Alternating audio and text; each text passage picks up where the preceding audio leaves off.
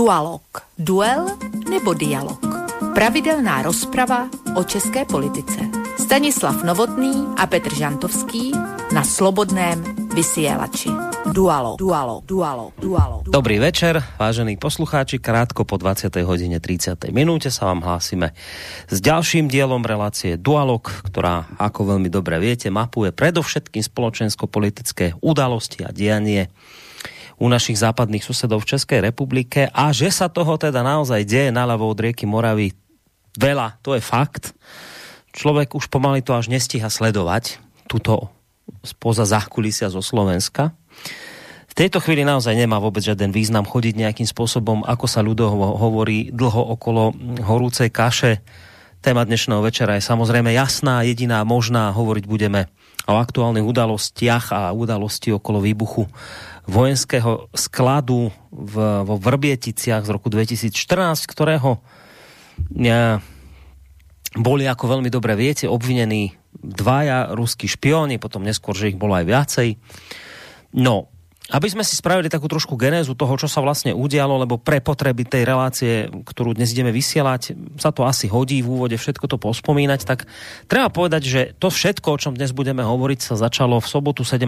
apríla, keď sa pred kamery médií postavil premiér Andrej Babiš, šéf hnutia ANO, spolu s podpredsedom vlády a predsedom ČSSD Janom Hamáčkom.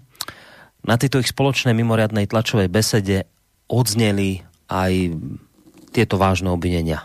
Na základě jednoznačných důkazů získaných vyšetřováním našich bezpečnostních složek musím konstatovat, že existuje důvodné podezření o zapojení důstojníků ruské vojenské spravodajské služby GRU jednotky 29155 do výbuchu muničních skladů areálu Brbětice v roce 2014.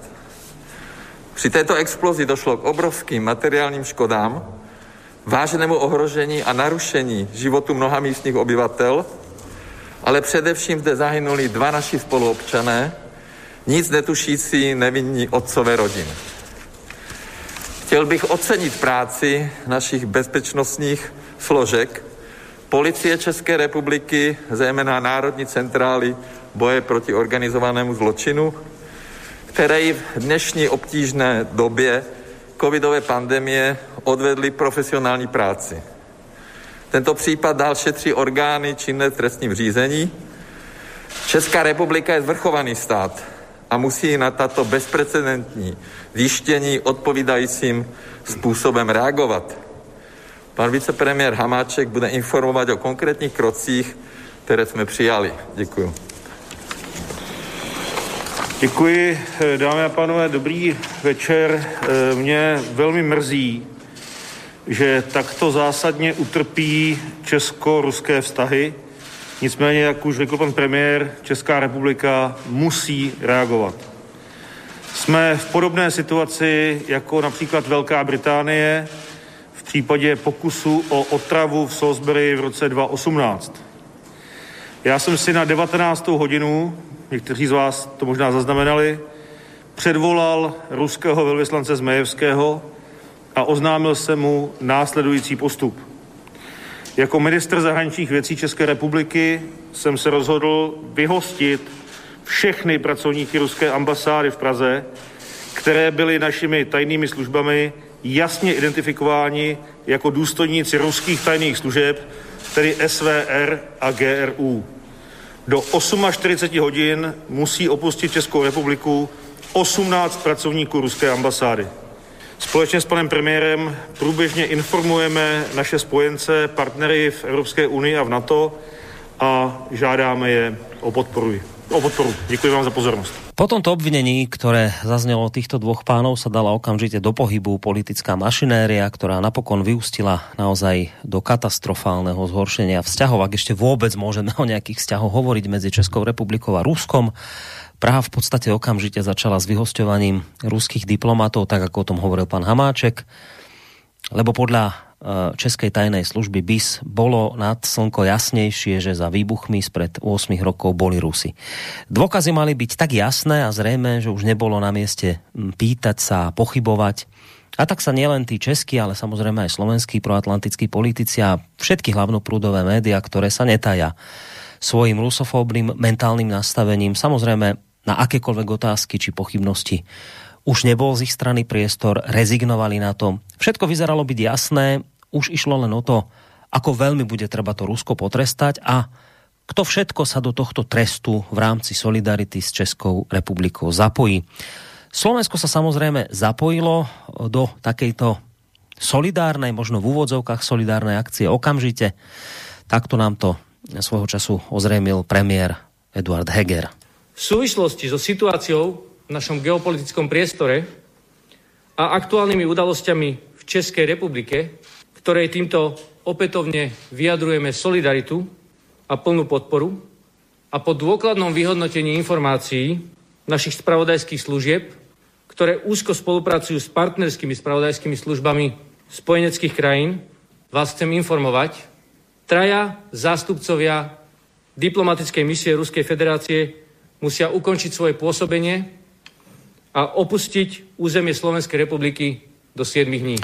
Podobne ako Slovensko vyhostili potom neskôr na znak solidarity s Českou republikou ruských diplomatov aj pobalské krajiny. Možno tam ešte bola nejaká ďalšia krajina, neviem, ale v každom prípade, ak by ste čakali nejakú takú húfnu solidaritu zo strany veľkých európskych hráčov ako Nemecko, Taliansko, neviem, Francúzsko, Španielsko a tak ďalej a tak ďalej.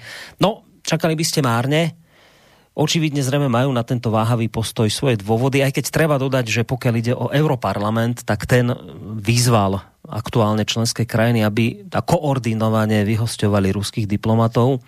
Zároveň Europarlament žiada, aby Európska únia znížila závislosť na ruských energiách, zastavila projekt Nord Stream 2 a nenechala ruskú spoločnosť Rosatom budovať na území EÚ jadrové elektrárne. Toto je aktuálna vec z Europarlamentu. Ale ako som už spomínal, všetko vyzeralo byť jasné, mainstream sa nepýtal, mainstream nepochyboval, nepríjemné otázky kládli v podstate len tzv. alternatívne médiá, tie tzv. konšpiračné dezinfové byty v podstate tu dnes boli jediné a sú jediné, ktoré v tomto prípade kladú tie otázky, ktoré je na mieste si klásť. No ale v ich prípade sa to samozrejme veľmi rýchlo odbilo tým, že to sú predsa Putinovi trolovia, takže všetko sa hneď uhralo do autu, ako má byť. Vynikom e, teda jednoznačne je Rusko a vec je vybavená. No lenže vyzeralo to síce chvíľku na takú tú protiruskú idylku, do značnej miery ale skomplikovanú počas víkendu českým prezidentom Milošom Zemanom, ktorý si k nevôli miestnych rusofóbov vzal týždňový čas na vyjadrenie. Iste ste mnohí zaregistrovali, že hneď na oplátku mu za to svietil niekde na hrade, či kde veľký nápis vlasti zradca. No a tak teda, ako slúbil po tým, to, to, tý, takomto týždňovom, povedal by som v úvodzovkách oddychovom čase, sa teda tak, ako slúbil, vyjadril, prehovoril, No a jeho slova ale očividne nepotešili tých, ktorým už bolo všetko jasné, pretože v prezidentovom mimoriadnom príhovore okrem iného zaznelo aj toto. Mohu konstatovat, že ve zprávě BIS se uvádí, a tuto větu jsem si podtrhl, že neexistují důkazy ani svědectví, že by tito dva agenti byli ve vrbětickém areálu. Konec konců, když se zkoumal druhý areál těsně před jeho výbuchem. Nebyl v něm nalezen žádný výbušný systém. Z toho ovšem nevyplývá, že podezření z jejich účasti není vážné. Jednak se musíme ptát, co tady vůbec dělali. Za druhé to, že BIS neprokázala jejich účast, neznamená, že do vrbětického areálu nevnikli. Toto podezření je zapotřebí buď vyvrátit nebo potvrdit. V každém případě, pokud by se prokázalo, že tam byli, není o čem diskutovat Pokud by se alespoň prokázalo, že byly jakési e-maily, jimiž se dožadovali, aby do tohoto areálu mohli vstoupit, je to rovněž důvod k závažnému podezření. Co by tam pro Boha měli dělat? Vážení spoluobčané, žádná suverénní země si nemůže dovolit, aby na jejich území dva agenti cizího státu způsobili teroristický atentát, při němž zahynuli dva čeští občané a byla způsobena miliardová škoda. Na druhé straně pracujeme s dvěma vyšetřujícími verzemi. Tou první, to jest původní, že došlo k výbuchu v důsledku neodborné manipulace s výbušným materiálem a tou druhou, že se jednalo o akci cizí rozvědky. Beru obě dvě tyto verze vážně a přeji si, aby byly důkladně prošetřeny. Hoci by někdo mohl mať pocit, že tento prejav prezidenta bol naozaj dosť vyvážený, v každom prípade sa stretol v podstate s okamžitou reakciou treba povedať negatívnou reakciou tých, ktorí ako si dopredu očakávali, že hlava štátu len potvrdí tú verziu výbuchu, o ktorej už predsa nikto nemal pochybovať. Napríklad strana ODS vo svojom stanovisku hovorí, že po prejave prezidenta môžeme bez histórie, hystérie povedať, že Miloš Zeman čakal týždeň na to, aby si uh, vyřídil účty z BIS. Bohužiaľ sa zdá, že pán prezident čerpal podklady z ruského teletextu.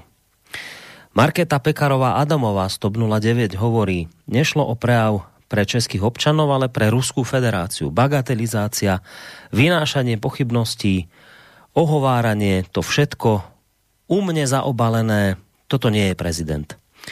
Podobne kriticky sa vyjadril aj predseda Pirátov Ivan Bartoš, keď hovorí v snemovne, ale i u našim partnerom v EU a NATO bolo predloženo, boli predložené dôkazy. Napriek tomu pán prezident hovorí v rovine hypotéz a spochybňuje dôveryhodnosť bezpečnostných služieb vlastnej krajiny. Miroslav Kalousek hovorí, citujem, Zemanov prejav bol mimoriadne záľudný voči vlastnej zemi, vyjadril dôveru voči bezpečnostným zložkám, ale v podstate spochybnil ich závery.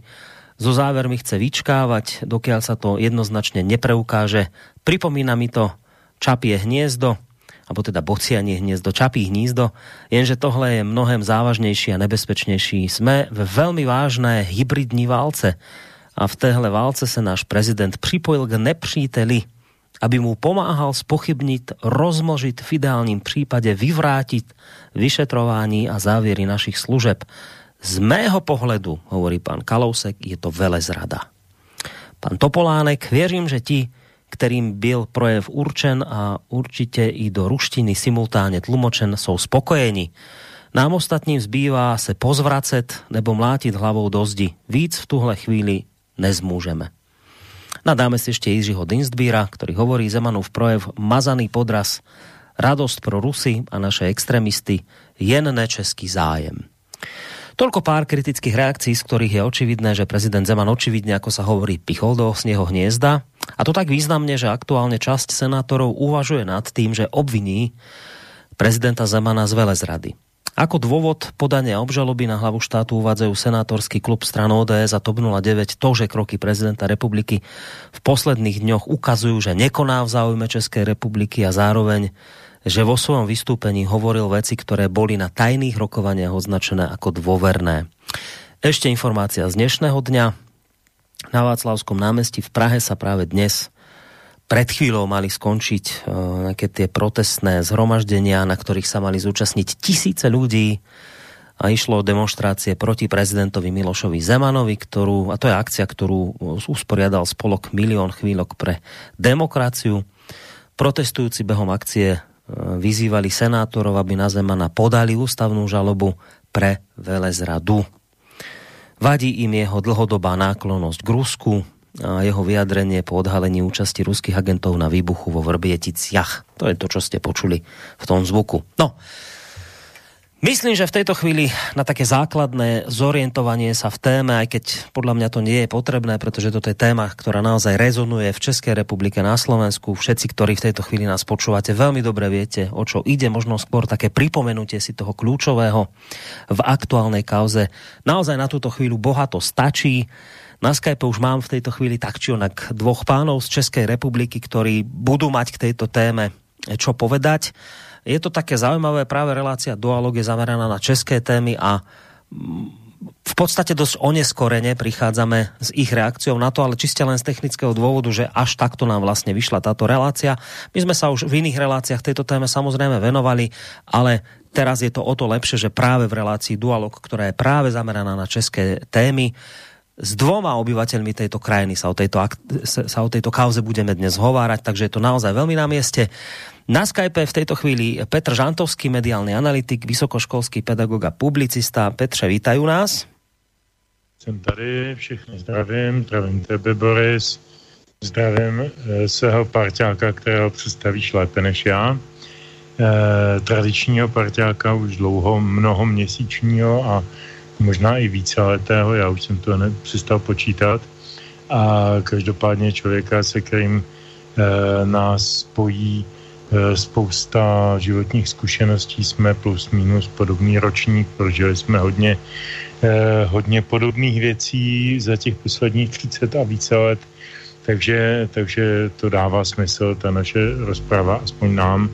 Já doufám, že také našim posluchačům a posluchačkám na celém světě, ať už jsou, kde jsou a všechny je zdravím. Dobrý večer. No ja neviem, či ja to už dokážem teraz krajšie toho človeka predstaviť ako ty tým, čo si povedal, ale v každom prípade je to e, toho času prezident asociácie nezávislých médií, ale to pre túto chvíľu a pre túto reláciu dôležitejšie poviem až teraz. Je to bývalý český policajný prezident. Preto to hovorím, lebo práve dnes sa budeme na tieto témy rozprávať.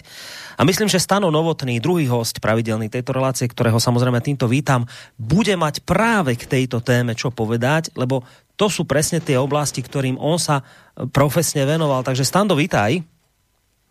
Dobrý večer, vážení a milí bratři. Eh, myslím to upřímně samozřejmě, že jo, a eh, vážení a milí posluchači. A eh, to, co říkal Petr, ano, to je samozřejmě pravda, protože my si vlastně můžeme povídat o tolika věcech vlastně nejenom generačně, ale i tím, i, i protože jsme vlastně byli velmi v tom životě polistopadovém a i předlistopadovém aktivní, takže vlastně se nás každá ta událost minimálně za posledních třeba 40-50 let osobně dotkla. Tak si myslím, že ano, že to řekl velmi přesně, že si máme společně co říct, ale já doufám, že je takový daleko víc u e, počítačů, protože u přijímačů už se dneska nesedí klasických rozhlasových, eh, kteří s námi budou sdílet, s námi budou eh, kritizovat, posuzovat, jak si to, co jak si sdílíme a posuzujeme my. Takže děkuji Petře za to, že tady seš, děkuji samozřejmě Borisovi za to, že nás tak trpělivě poslouchá a hází u toho korunu. No, ja sa samozrejme teším na to, čo sa dnes od vás práve k tejto kauze dozviem. Aj z toho dôvodu, o ktorom som teraz hovoril, že mm, Stando, ty naozaj práve v týchto oblastiach si sa pohyboval.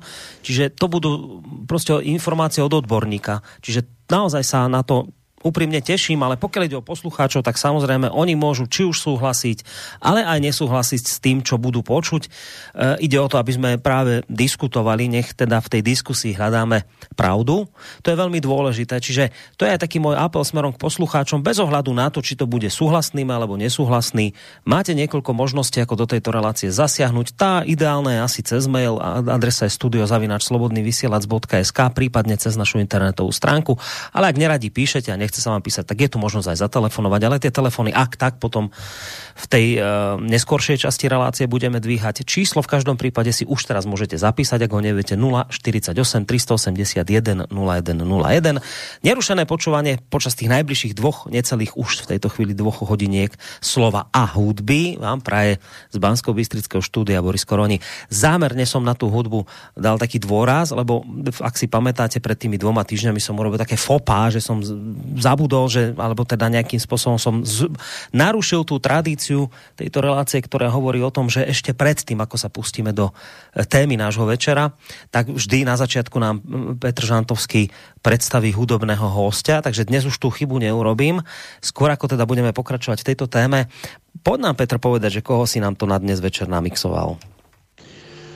Já jsem velice přemýšlel, jak najít e, nějakou hudební složku nebo, nebo doprovod tomu dnešnímu tématu a te, te, tudíž jsem si musel to téma vydefinovat. A vydefinoval jsem si ho jako e, totální rozpad dlouholetých, a teď myslím těch 30 let, ne, teď nemyslím těch e, 75 let, dlouholetých e, dobrých vztahů s Ruskem, s ruskými lidmi, s ruskými institucemi, s ruskou kulturou a se vším, co nás zbližuje a spojuje, nikoli rozděluje. A tak jsem si říkal, že teda když tématem toho dnešního povídání bude pravděpodobně eh, důvody, nebo budou důvody, eh, průběh, podoby toho nového rozdělování zájmů Česká a Ruské federace, českého ruského uh, lidu, chcete-li, české ruské historie, české ruské kultury, českého ruského uh, geopolitického umístění. Uh, to teď jsem vlastně jakoby rozdal karty i do té debaty, protože o, o mnoho, mnoha věcech z toho se budeme bavit tak jsem si říkal, tak se pojďme vzpomenout na časy, kdy nám bylo v tomto smyslu lépe. Ty časy byly někdy kolem půlky 90. let, kdy uh, jsme se zbavili uh, mnozí, já bych řekl, že to ve společnosti přestalo rezonovat úplně takového toho a priorního nenávistného postoje, jako že co od Ruska jest, jest od ďábla a že prostě Eh, v Rusku není nic, co by nás mělo zajímat.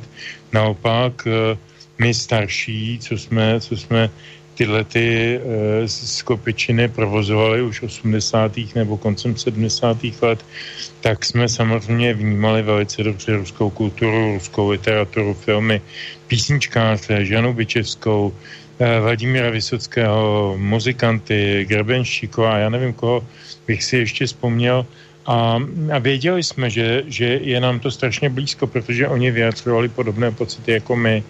E, oni vyjadřovali pocity lidí, kteří jsou v nějaké kladbě, v nějakém e, zajetí, v nějaké nesvobodě.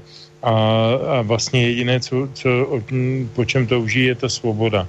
A to nás spojovalo. A e, myslím si, že jsme si v 90. letech tohleto nějak jakoby uvědomili, a, a vy, vy, vyhodili jsme z hlavy zbytečnou vetež různých e, vzájemných křivt z minulosti a zůstala tam jenom taková ta blízkost toho, té touhy po svobodě. E, a v téhle době vozil do, do České republiky jednou či dvakrát, tuším se to povedlo, brněnský písničkář, režisér a obecně velice důležitý kulturní eh, aktivista Jiří Vondrák eh, do Česka na několik koncertů v Praze, myslím, že byly i v Ústí, i v Brně samozřejmě a tak dále.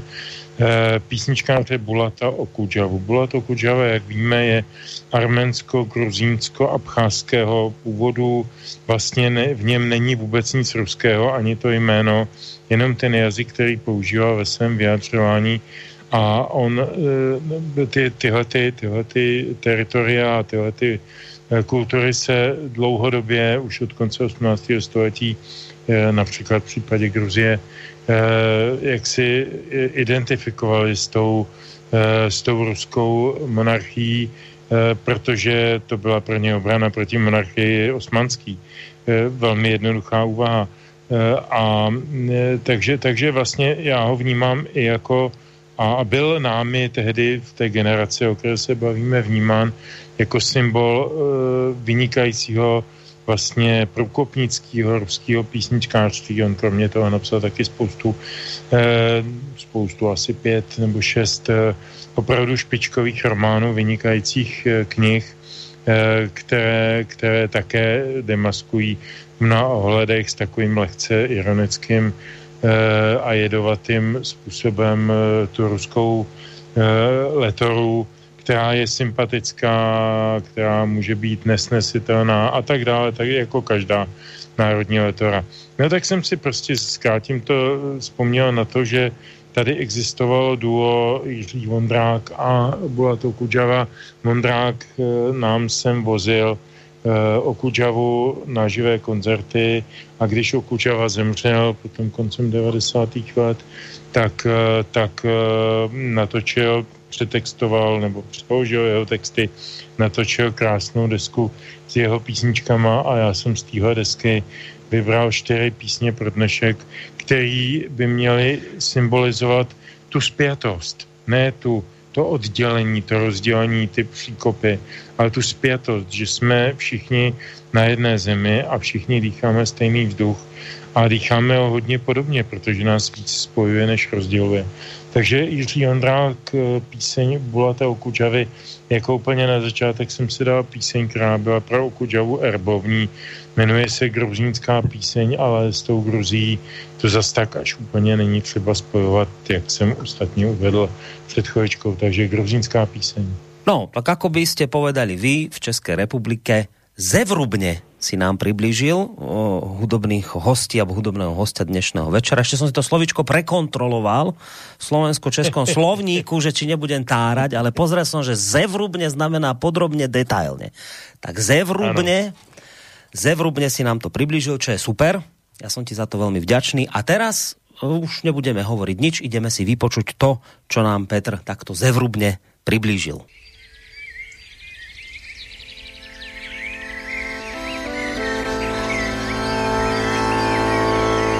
Vína pecičku pokorně uložím do teplé hlíny Révu políbím očesám, když hrozený obtížil.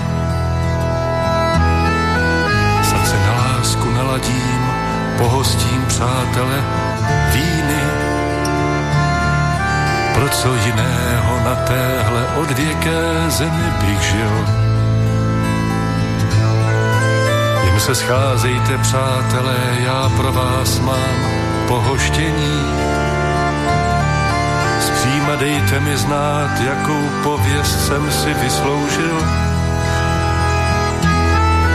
Snad mi za hříchy pán sešle své laskavé odpuštění. Pro co jiného na téhle odvěké zemi Snad mi za hříchy pán sešle své laskavé odpuštění pro co jiného na téhle odvěké zemi bych žil. V šatech svých tmavo červených bude mi zpívat má dali. Abych v černobílých si hlavu do dlaní položil. Poslouchat, umřu na všechny své lásky a žaly pro co jiného na téhle odvěké zemi. A až soumrak se uloží v koutech a stíny se ztratí, ať mi před zrakem plují a vlévají krev do mých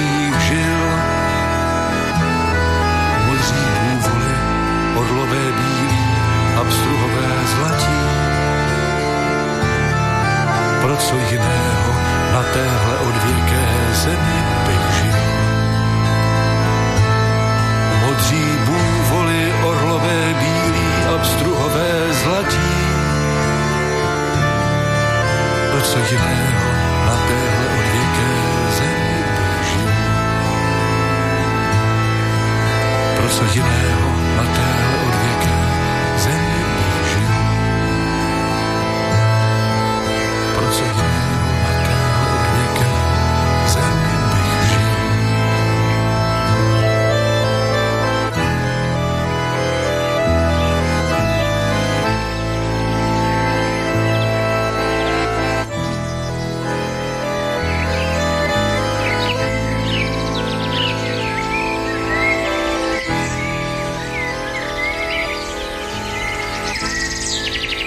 Myslím, že veľmi pekne sme túto reláciu odštartovali veľmi dobrým hudobným výberom.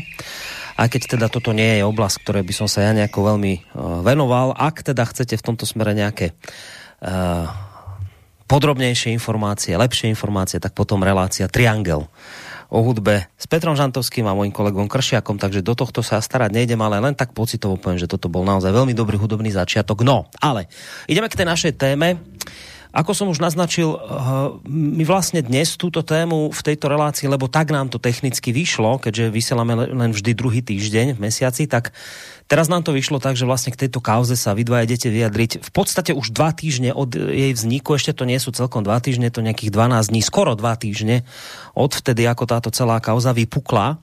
Zase na druhej strane je to dobré, že za ten čas už ste si naozaj na to mohli nejaký názor urobiť. Tých informácií sa za ten čas naozaj veľké množstvo udialo, veľa vody už pretieklo, veľa informácií sa vytriaslo z rôznych strán, tak povedzte mi taký váš základný pocit po tých skoro dvoch týždňoch, ako to všetko sledujete, taký ten základný pocit, ktorý z tohto celého máte. Či teda to skôr vnímate a, a možno to naivná otázka, ale spýtam sa ju, či to naozaj tak vnímate, že môžu za tým tí Rusi stáť, alebo to jednoznačne po tom všetkom, čo teraz o tej udalosti viete, jednoznačne odmietate, alebo skôr volíte taký ten opatrný, opatrný postoj, možno taký ten, taký ten zemanovský, že, že sú dve verzie, pozor, musíme to prešetriť. No ako to máte? Povedzte mi. Taký nejaký váš pocit z tohto celého. Neviem, kto začnete. Možno Stando by mohol, keďže v tejto oblasti je viac doma, bezpečnostnej, tak Stando, skús začať ty, že ako to tebe vychádza po tom všetkom? Základní pocit samozřejmě je, že tady jde o obrovskou kampaň. Eh, tady jde o obrovskou kampaň, která má spoustu eh, důvodů, které jsou poměrně snadnočitelné a jak se se zatím vlastně vytrácí ta podstata toho, co říkal prezident Zeman. Eh, mimochodem k tomu prezidentovi Zemanovi já bych jenom poznamenal, že tohle měl říci hned vlastně po té, co eh, se eh, s tou zprávou objevil na scéně eh, premiér Babiš a vicepremiér Hamáček. Škoda, že čekal celý týden, protože ta základní informace, že nejsou zatím žádné pořádné věrohodné důkazy, by velmi kontrastovala s tím, co říkal premiér Babiš, který říkal, že jsou tady, že jsou tady jednoznačné důkazy, ale za zápětí říkal, že tady důvodné podezření. To znamená, je tady podezření, ale důkazy jsou jednoznačné, no, eh, odporoval si hned v té větě. Eh, to znamená, že už v tom samotném eh, vstupu těch našich nejvyšších vládních činitelů se objevují prostě problémy. No a premiér, prezident si nechal čas, ten čas samozřejmě byl využit eh, ten týden k tomu, aby eh, se tady řádilo v diplomaci jak černá ruka a to si myslím, že je ten, to, to, ten pro mě nejnepříjemnější dopad toho všeho, že bez ohledu na to, aniž by se zjistilo, eh, o co skutečně jde, o co skutečně jde v té zprávě, kterou nám tady přednesl vicepremiér Hamáček, současně to tehdy ministr vnitra a ministr zahraničí zároveň a premiér Babiš, který upozorňuji, že tedy v té, eh, na té tiskovce byl jaksi v pozadí, eh, bylo vidět, že je dost rozechvělý a že mu to není moc příjemné, eh, to, co se děje na tom, na tom ozářeném pódiu a ten ministr vnitra a ministr zahraničí v jedné osobě Hamáček se tvářil téměř jako by přebíral velení v této zemi. To, tak mně to přišlo směšné a zároveň trochu běhal nás po zádech, protože jsem si říkal, no tak jako když tady nic tedy postupně jak se ukázalo, se nedá zveřejnit, no tak na základě čeho tady vyrábíme tu největší vlastně roztržku mezi Ruskem a Českou republikou v soudobých dějinách. Eh, protože to je vlastně jádrem toho celého eh, dění za těch uplynulých eh, zhruba 14 dnů. Eh, to, že vlastně se stalo to, že jsme se rozhádali a začali se vlastně naplňovat některé viditelně některé důvody, proč se tak stalo. Samozřejmě, že příčinou mohly být i to, co říkali oba pánové, že tady tady řádili nějací agenti ruští, ale nicméně podstatné je, že během té doby jsme se dozvěděli, že eh, Rusko nesmí, se nesmí podílet na dostavbě jaderné elektrárny eh, Dukovany, teď se nedávno přihlásili, eh, při, přihlásil Westinghouse, eh, že americký Westinghouse, že tedy by to jako tedy vzal, kdyby tedy náhodou, že do toho tendru teda jde, to je jedna věc.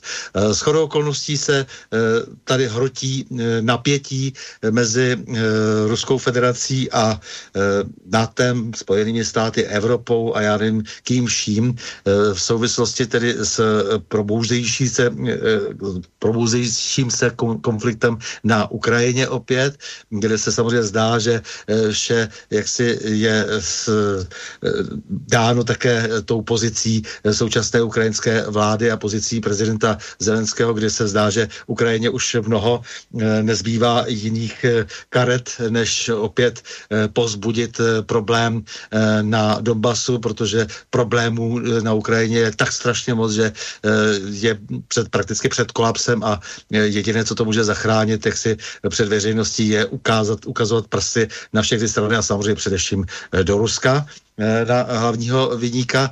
No a eh, také samozřejmě nelze přehlédnout, že se, co si stalo kdysi v Bělorusku, i když samozřejmě také by bylo dobré, aby se ty věci ještě více ozřejmily veřejně, že byl tedy páchán atentát na prezidenta Lukašenka a dochází tam naopak na základě tohoto procesu k jakému si zbližování, většímu zbližování s Ruskem. E, to znamená, že se e, v tomto okamžiku dokonce dávají do pohybu jaksi dohody o tom, že by se vytvořila užší i vojenská aliance, což není tak úplně bezvýznamné, protože přestože je Bělorusko eh, relativně početně malý stát, ale zároveň se udržuje poměrně velkou armádu, kterou my už třeba dávno nemáme, takže eh, tomu moc nerozumíme, eh, proč je to tak důležité, protože je tady Ukrajina a eh, kolem ní vlastně se teď vlastně vytváří už i tedy s Běloruskem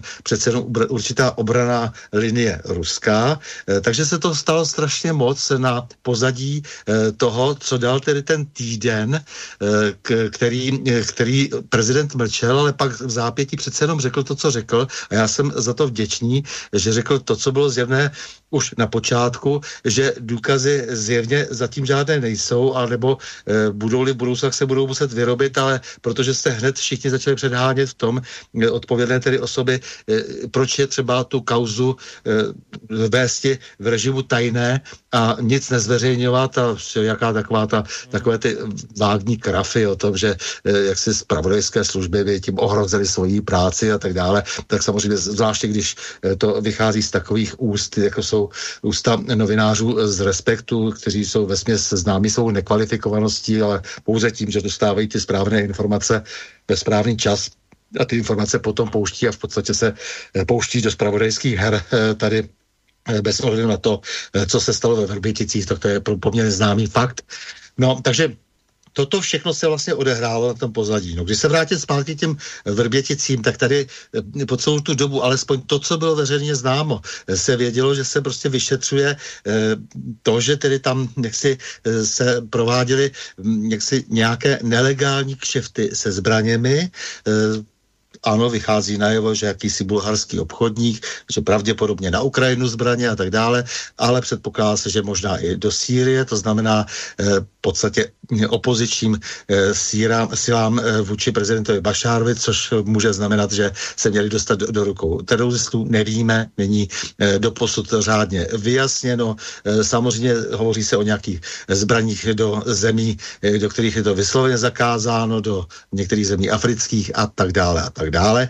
A e, samozřejmě za firmou IMAX Group e, stojí především pan Petr Bernatí, který má mimořádně špatnou pověst e, v, ve zbrojařské komunitě a je s podivem, že tak dlouho dobu probíhá vyšetřování, až, aniž by se nějakým výrazným způsobem dotklo právě tohoto pána. To mě na tom dost zajímá docela. Mezi tím tam proběhly také nějaké pojišťovací události, takže tam bylo také podezření na pojišťovací podvody.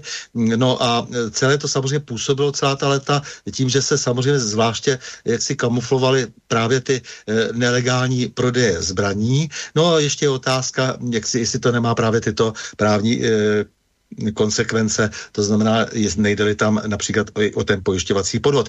Takže žádná jiná verze do té doby známa nebyla takové to hm, mluvení o tom, že vlastně tady se strašně tajně vyšetřovalo, v Čechách se velmi obtížně něco tajně vyšetřuje, tady se spousta věcí vždycky vykecá, eh, tak to, to působí strašně nevěrohodně. Navíc ty různé důkazy, které padají ze všech stran o tom, že to vlastně bylo nějak jinak, než jak, si, jak se tady hovoří v té dejme tomu namalované, načrtnuté eh, verzi, eh, za kterou stojí chatrně eh, vláda, tak například to, že tam vlastně začal, začalo nejprve hořet, než došlo k nějakému výbuchu, tak nevím, jestli agenti prvně zapolovali, kde si to všimli dokonce i někteří jaksi s jasnějším rozumem piráti, kteří diskutovali tady kde si na sociálních sítích o tom, že je to vlastně podivné, možné, jestliže ty dva agenti měli nejprve zapálit to, co mělo vybouchnout potom načasovaně až jinde, tak je to velmi eh, v rozporu s tou oficiální verzí. Takže stále více se vlastně ta oficiální um, verze představená hmm, našimi nejvyššími vládními představiteli se hroutí. Hmm. To, je, to je velký problém. No, z toho, čo si povedal, je teda, je to zjavné a očividné, že ty v tomto smere nějaké pochybnosti nemáš a, a ak aj nějaké pochybnosti pochybnosti boli, tak za, ten, za tie skoro dva týždne tie udalosti, ktoré sa potom udiali, ti viac menej dali jasné vodítko, že čo je za tým. Petře, ty máš v tomto smere tiež takýto v podstate viac menej jednoznačný názor na to, čo sa, čo sa u vás udialo, alebo predsa len ešte tam sú u teba nejaké pochybnosti a možno aj stále počítaš s tou, s tou verziou, že to mohli byť naozaj rúskí agenti, že by mohla byť do isté miery pravdivá aj tá oficiálna verzia. No, počujeme sa, Peťo? Neviem, či si si nevypol mikrofon zas. Ano, vypnul jsem Dobré. si, abych nedělal zvuky e, balastní. E, já bych to vzal z úplně jiného konce. E, začali jste si povídat, nebo odstartovali jste to od toho Zemanova vyjádření, jak v tom projevu, tak potom v tom rozhovoru s paní Tománkovou z televize Prima CNN. A um, já, si, já si domnívám, že prezident Navzdory tomu, že v poslední době jsem mno, vůči mnoha jeho různým vystoupením kritický e, více než dříve, tak e, tentokrát udeřil řebík na hlavičku. Co totiž on řekl? On řekl, tady máme nějakou jednu teorii, která je prezentována e, biskou a policií a, a nějakými vládními činiteli. E, a vedle toho může být nějaká jiná, teorie nebo jiné, jiné vysvětlení toho celého problému v roce 2014, eh, protože jsme sedm let byli, a to říkám já, to neříkal Zeman, to já dopovídávám, sedm let jsme byli tedy živeni nějakou informací, že to nějak bylo, nějaké vysvětlení se nám jako veřejnosti předložilo a žádní ruští agenti v tom nefigurovali protože nebyla ta politická objednávka zřejmě, zřejmě s otazníkem. No a najednou se nám tady vyjasní e, problém nebo odpověď na problém, který, která je, která ta odpověď je jednoznačná, bezvýhradná, není třeba o ní diskutovat, není třeba o ní argumentovat. Prostě byla nám dána od někud z hůry a my teď jsme všichni v jistotě, že to bylo tak a ne jinak. A Zeman udělal to, že e, prostě řekl, ale přátelé, tady jsou dvě, minimálně dvě možnosti, jak ten problém vysvětlit. Jedna možnost počítá s ruskými agenty, druhá možnost počítá s nějakými jinými aktéry nebo jinými důvody a teda a teda. Že to byl překladištní muničák eh, na, na eh, nějaké miny a na nějaké další, další eh, zbrojní prostředky k využití v nějakých konfliktech mimo Českou republiku je zřejmé, to jako ukazují všechny ty indicie, ať už to mělo být na Ukrajině, jak už to mělo být v Sýrii nebo kdekoliv jinde. Nicméně od roku 2014 se tady žádné ruské jméno v tom kontextu nevyskytlo. Takže, jak eh, nás vyzval, nebo jak vyzval prezident eh, ty orgány činné v trestním řízení eh, a také zpravodajce, je zapotřebí tedy proskoumat obě ty možnosti a pak teprve vynášet nějaké verdikty a říkat, co jsme, k čemu jsme dospěli, co, če, co víme a nejenom, co si politicky myslíme nebo co politicky hájíme. To byl vysoce, pro mě osobně to byl po dlouhé době vysoce státnický projev, který jsem velmi ocenil. Moc se mi líbilo, že Zeman se e, postavil velmi vyváženě. On řekl ano, e, jestliže to byl e, jestliže to byl, prostě bylo zaviněno těmi, těmi ruskými tajnými službami a ono se to prokáže, pak je třeba rázně jednat, jestliže to bylo zaviněno něčím jiným, je třeba to popravdě říci. A my přeci nechceme po hlavě státu, aby nám lhála, nebo aby nás uh, učila nějaké jednotné pravdy, jako nás učil soudruh Gustav Husák nebo jiní před ním, uh, i po něm, třeba pan, pan Havel. Uh, my, my se chceme samostatně rozhodovat, chceme získávat informace. A Zeman se tady ukázal po opravdu velmi dlouhé době, ono to souvisí samozřejmě s tím, že to situačně bylo, bylo e, vysoce expanzivní téma, tak se ukázalo jako, že je opravdu státník a že opravdu e, dává možnost e, tomu národu, aby si vytvořil svůj názor a teda, a teda, a teda. Co si představíme pod pojmem státníka, se to nemusíme e, rozvádět. Mně se ten projev moc líbil, já jsem e, jeho velkým zastáncem e, v tomto případě a e, protože nemám příležitost, jak zjistit sám od sebe, kdo stál za výbuchem Mlečáku ve Vrpěticích nejprve v říjnu a po druhé měsíc a něco poté roku 2014 což samo o sobě, já už jsem dneska četl takový komentář, že se Češi vlastně smějou. Někde ve slovenském tisku jsem to možná dokonce četl, že se Češi smějou tomu, že my si tady, my si tady prostě připouštíme, že nějací dva rusové z chodou okolností ti, kteří měli otrávit Skripala jeho dceru neúspěšně, tak eh, že to jsou jediný dva pašáci z FSB nebo z ně, GRU nebo z něčeho, kteří jsou vysíláni na tyhle ty důležité mise, takový to Mission Impossible, jak, jak s, s e, Tomem Cruzem a hrajeme si na to, že tomu věříme, že, že všechny tyhle ty ptákoviny vytvářejí tyhle ty prezident je v jednom, jednom proslovu nazval Pat Amat, ruské, ruské e, rozvědky nebo tak něco. E, samozřejmě s, pospěch, s posměchem, kdo Eh, zná z našich posluchačů seriál kreslených eh, večerníčků podle Vladimíra Jiránka Pat Amat, tak ví, že to byly dva nešikové, kteří vždycky všechno zvojtili, eh, takže proto to tak použil asi ten Zeman.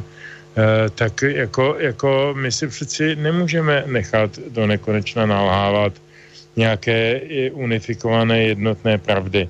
No a mně se líbí, že prezident tuhle ty dveře otevřel a zachoval se jako hlava státu. Takže pro mě je to důležité. Já nemám možnost zjistit, jak to doopravdy bylo. Od toho jsou tady orgány eh, typu BIS, typu policie, typu NCOZ, typu nevím co ještě.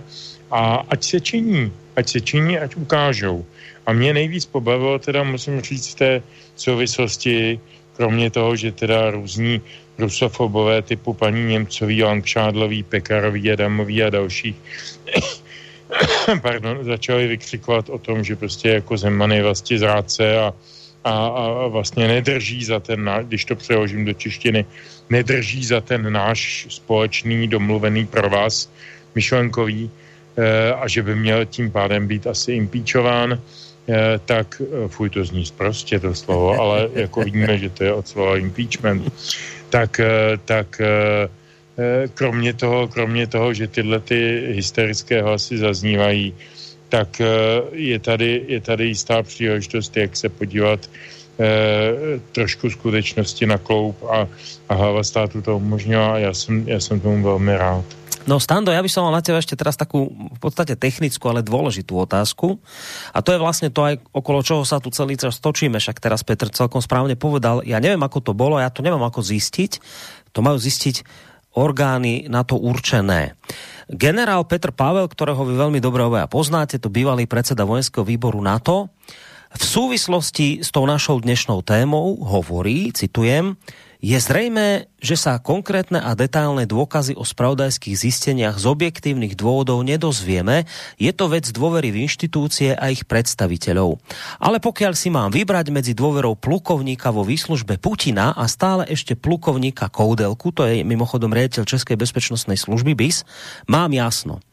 Čiže nám vlastne pán generál Pavel a podobní hovoria, že no jednoducho, že dôkazy vám nikdy neukážeme, tie z podstaty veci ľudia vidieť nesmú, nemôžete, lebo proste tým by sme mi odkryli, ja neviem, nejaké operat, e, operatívne činnosti tajnej služby, to sa proste nemôže odkrývať.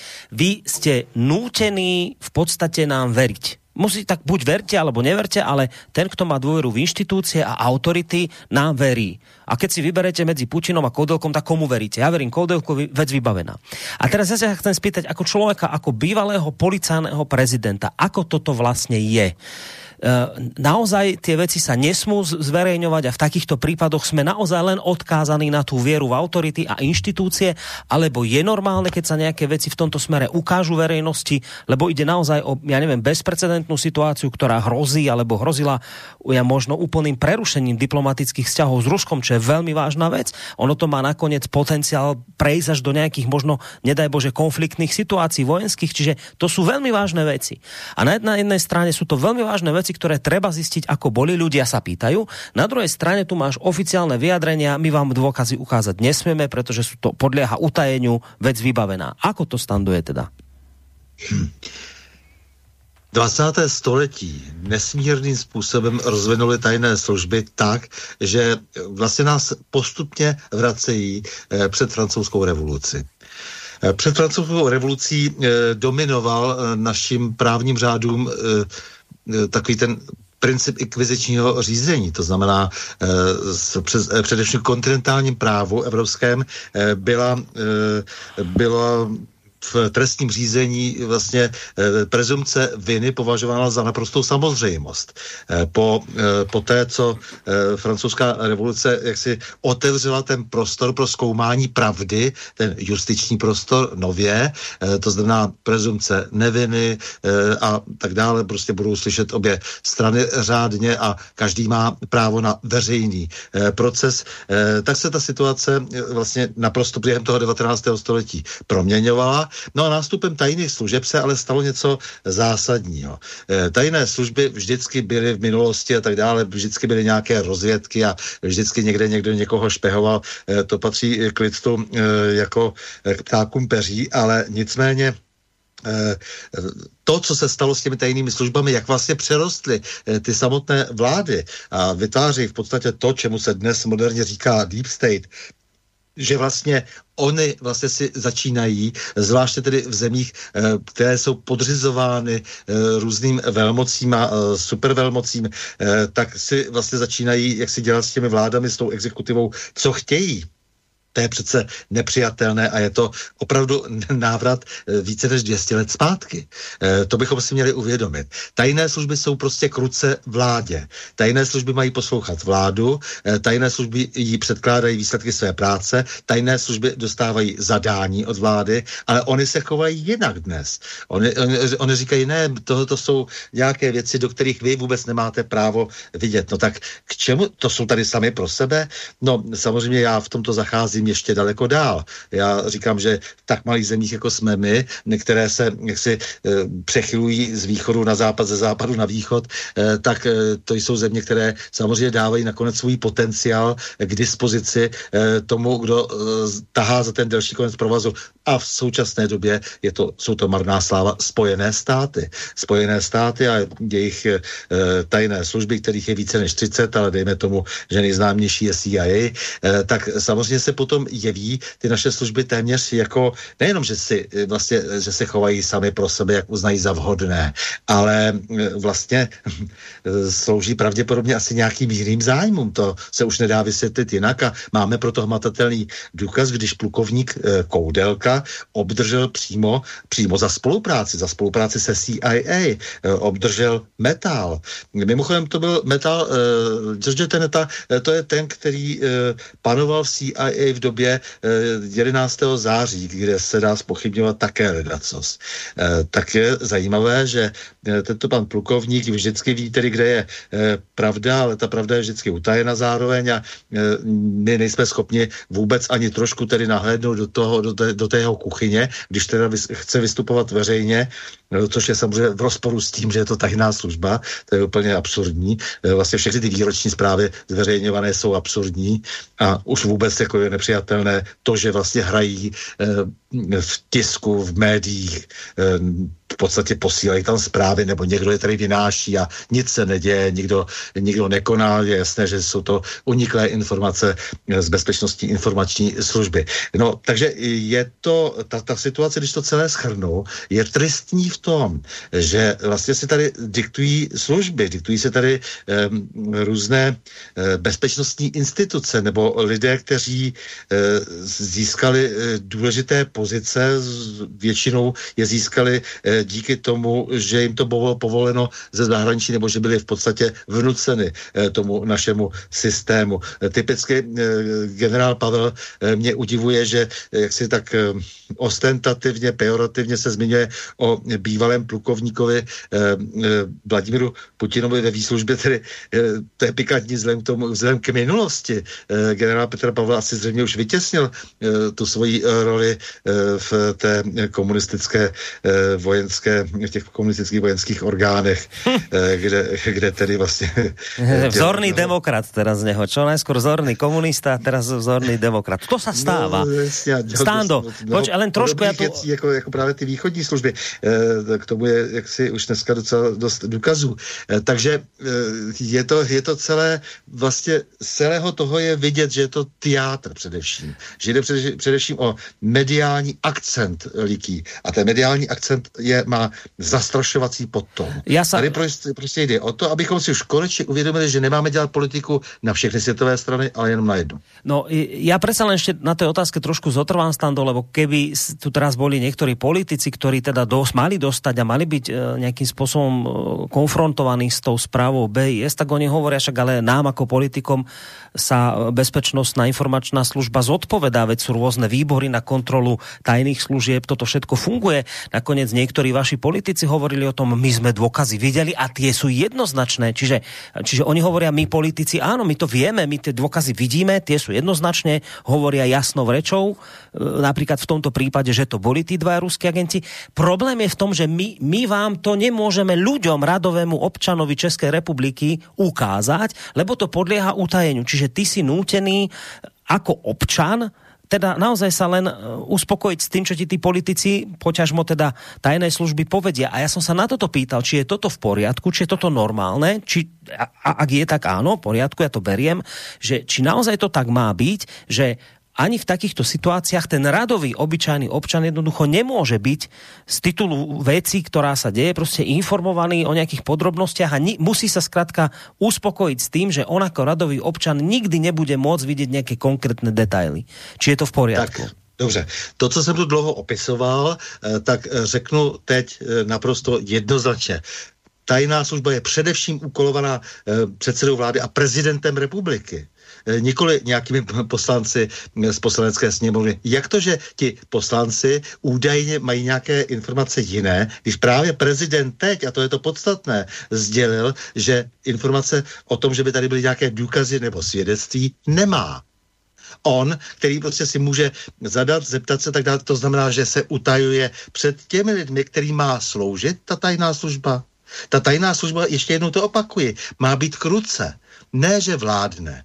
A to, jestli něco říká nějaký poslanec, eh, který samozřejmě se zaštiťuje tím, že nesmí nic říct a tím pádem eh, si myslí, že eh, může, může klidně lhát a najednou prezident řekne, ale já jsem nic takového nedostal. No tak už jenom to, že třeba eh, pan Vystrčil, eh, předseda Senátu, chce eh, podat ústavní žalobu na prezidenta republiky za to, že unikly, skrz něho unikly informace ze spisu. Co uniklo? On říkal jenom, já žádné důkazy nemám. Takže pozor, to je ten únik. Uniklo to, že tam žádné důkazy nejsou. Hmm. Je-li to tak tedy, tak potom tady někdo se sakramensky lže. A jestli je to tak, a e, republika je zcela evidentně velmi poškozena tím, co se stalo, proto jsem říkal, že e, jsem rád za to, co prezident řekl, ale měl to říct týden předtím, aby e, bylo dost času na to si ještě promyslet všechny diplomatické kroky, které se odehrály a které v mnoha ohledech na hodně dlouhou dobu nepochybně velmi poškodily hmm. česko-ruské vztahy a stačil na to ten týden právě. Eh, takže ale dobře, zpátky se vracím k prezidentovi, asi si chtěl ty věci ještě promyslet, jak říkali jeho poradci, eh, potřeboval si prostudovat spoustu materiálů, dobře, prostudoval, něco řekl a teď jsme ale v situaci, kdy nám tady nějací poslanci říkají, že vědí víc a prezident to neví. Tak někde je problém, ale nikdo ho neobvinuje z toho, že by to nevěděl, ale on je obviněn z toho, že zveřejnil hmm. a pan Vystrčil se zlobí, že zveřejnil nějakou tajnou informaci, ale jestli tou tajnou informací je špatná práce BIS, nebo dokonce manipulativní, že může být tedy manipulativní ta práce BIS, no tak potom to je velmi alarmující. Hmm. A potom tedy prezident, co měl tedy jiného dělat, když nefungují normální mechanismy vrátím se ještě zpátky, jako ta, ta podstata celá toho problému je, že když už se takhle rozvířilo a jde opravdu vrcholně o zájmy České republiky, trvám na tom, abychom se nevraceli přes uh, více než 200 let zpátky, trvám na tom, že má být veřejný proces a věci mají být zveřejněny a hrát si neustále na to, že něco někde poškodíme, uh, když ani nejsou schopni se zodpovídat uh, nějací lidé s mimořádnými pravomocnými možnostmi a uh, finančním zázemím eh, které jim dáno naším státním rozpočtem, když nejsou schopni eh, vlastně jak si předkládat skrz naše představitele výsledky své práce a Oni sami ale samozřejmě veřejně neustále dělají nějaké kampaně. Mimochodem, to je velká, velký protimluv, ještě jednou to opakuji. Tajné služby jsou tajné. Od toho jsou tajné. Eh, my maximálně máme znát třeba jejich šéfa, ale všechny ostatní věci eh, jak si mají zůstat uvnitř z toho aparátu, protože oni jsou kruce a podle toho se potom rozhoduje hmm. vláda a prezident a ty nesou už potom eh, veřejnou odpovědnost.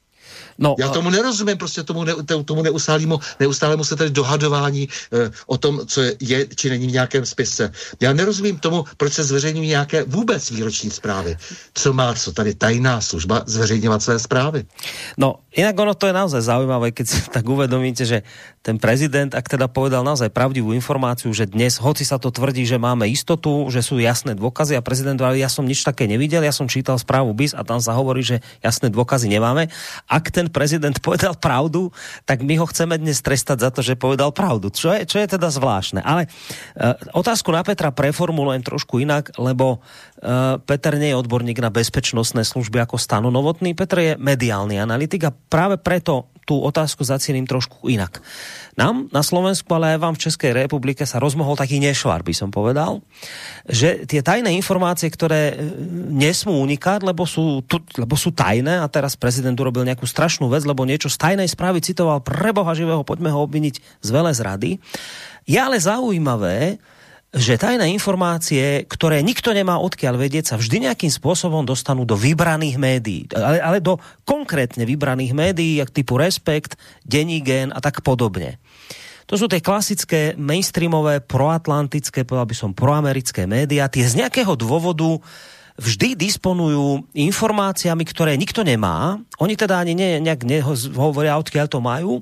Napríklad v tomto konkrétnom prípade sa hovorí o tom a špekuluje sa nad tým, že prečo vlastne Babiš narýchlo zvolal tú tlačovú besedu aj s Maha Hamáčkom. No hovorí sa o tom, že preto, lebo už vedeli, že tieto informácie majú média.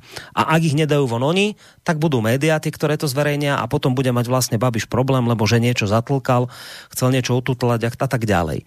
Čiže ja sa teba chcem ako mediálneho analytika opýtať na to, že že ako ty vnímaš túto situáciu, že či je to v poriadku, lebo, lebo môže to byť v poriadku, niekto to môže vnímať, vieš, ako e, niečo také, že tí whistlebloweri a niečo podobné, čo sú veľmi dôležití, však nakoniec sme to videli v prípade Juliana Assangea, alebo ešte lepšie Edwarda Snowdena, že niečo sa musí proste nejakým spôsobom dostať na to svetlo Božie, aby sme boli informovaní o veciach, ktoré nejakým spôsobom sa nechcú na to svetlo Božie dostať. Čiže, Peťo, je to v poriadku, keď niektoré vybrané typy médií takéto informácie nevedno odkiaľ, ktoré podliehajú utajeniu, dostávajú? Slúži to k nejakej verejnej očiste tohto nášho priestoru? Alebo je to problém? A tak ty samozřejmě dobře víš, co ti na to odpovím. E, toto není e, žádná novinářská nebo, nebo investigativní nebo jakákoliv jiná aktivita.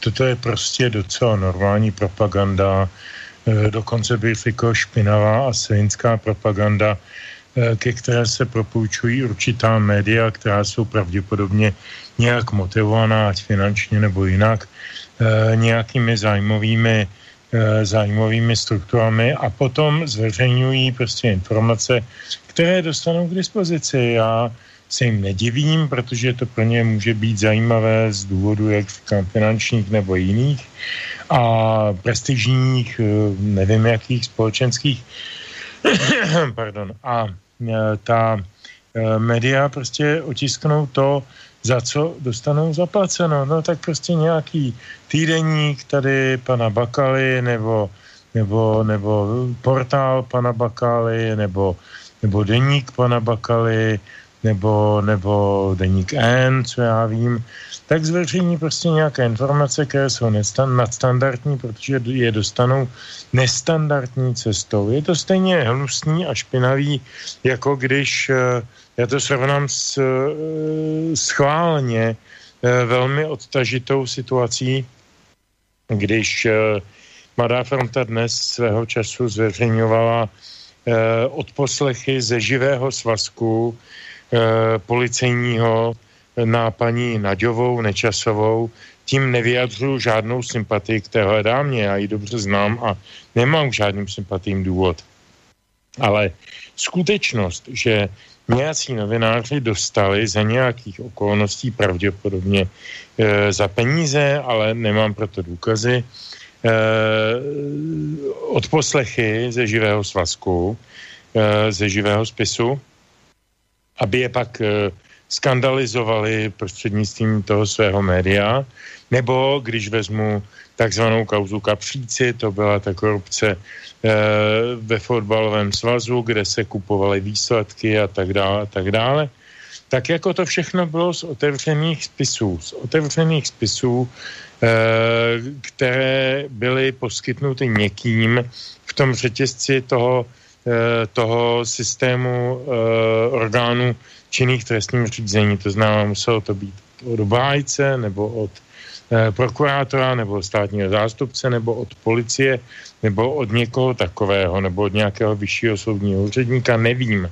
Každopádně ti novináři se k tomu dostali a začali to teda houfně zveřejňovat s, účast, s eh, důvodem, eh, aby, aby ke svému médiu přitáhli větší pozornost, zvedli náklad, nevím co všechno a také byli pravděpodobně individuálně do toho zainteresováni finančně.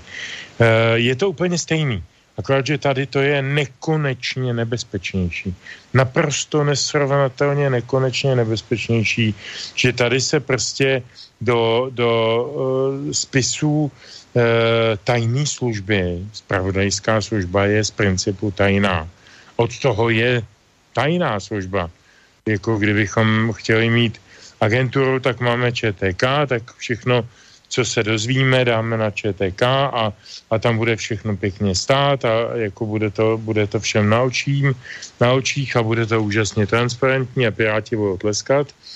E, ale já myslím, že, že prostě ten svět chodí trošku jinak a chodí tak stovky let a není nejmenšího důvodu, aby chodil jinak, protože v tu chvíli by eh, se zadrhnul. Zadrhnul by se o své vlastní nedokonalé procedury. A to teda už eh, přecházím do nějakých obecných poloh, do kterých bych nechtěl.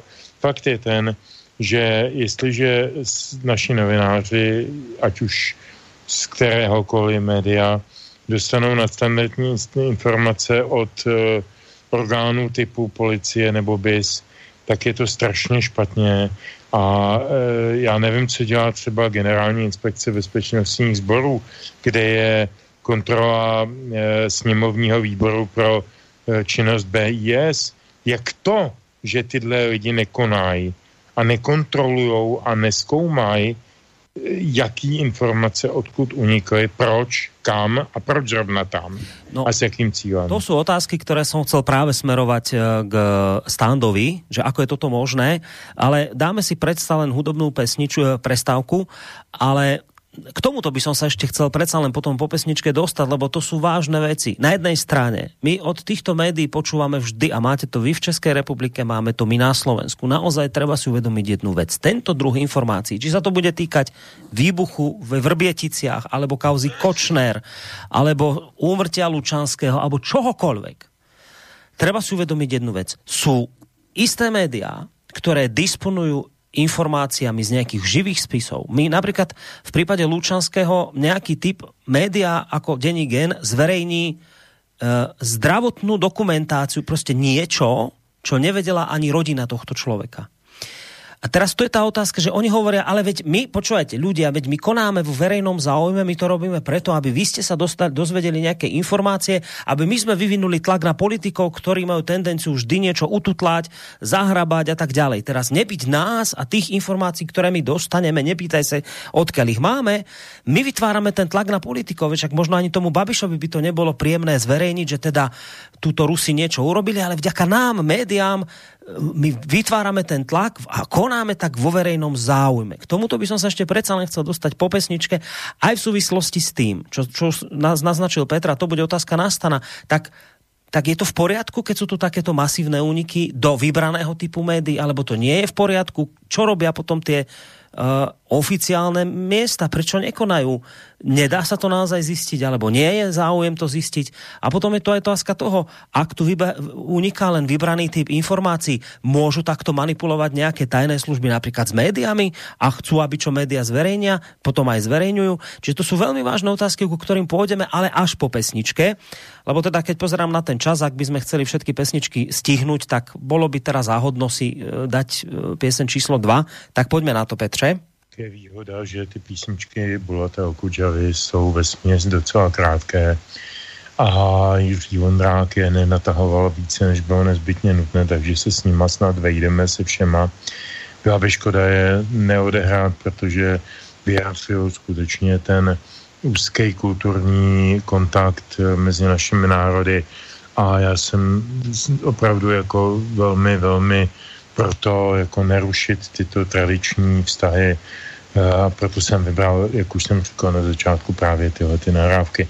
Tahle písnička je jedna z možná nejznámějších okudžavových písní, jmenuje se Pasmolenskoj daroge na smolenské cestě a je, je zvláštní, to se málo ví, že už někdy v roce asi tak 69 nebo 70, 71, to bych kecal teď, ale zhruba v tomto období Eh, jí naspíval česky Valdemar Matuška.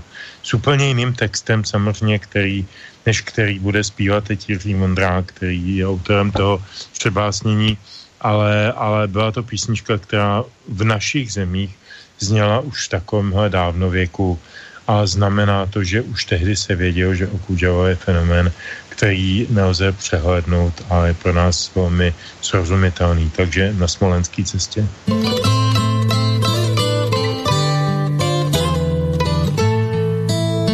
Podél smolenský cesty je les a les a les. Podél silnice k Smolensku sloupy jdou a jdou.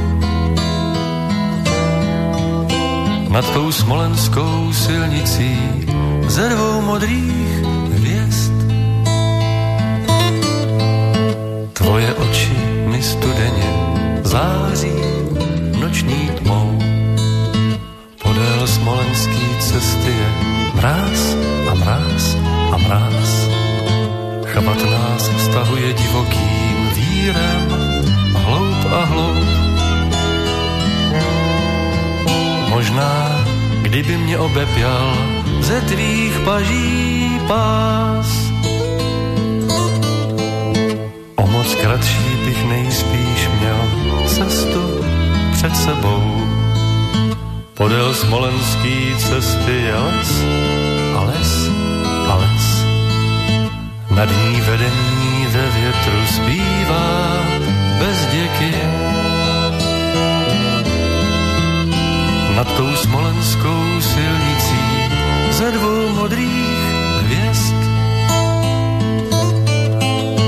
Tvoje oči mi studeně září na věky.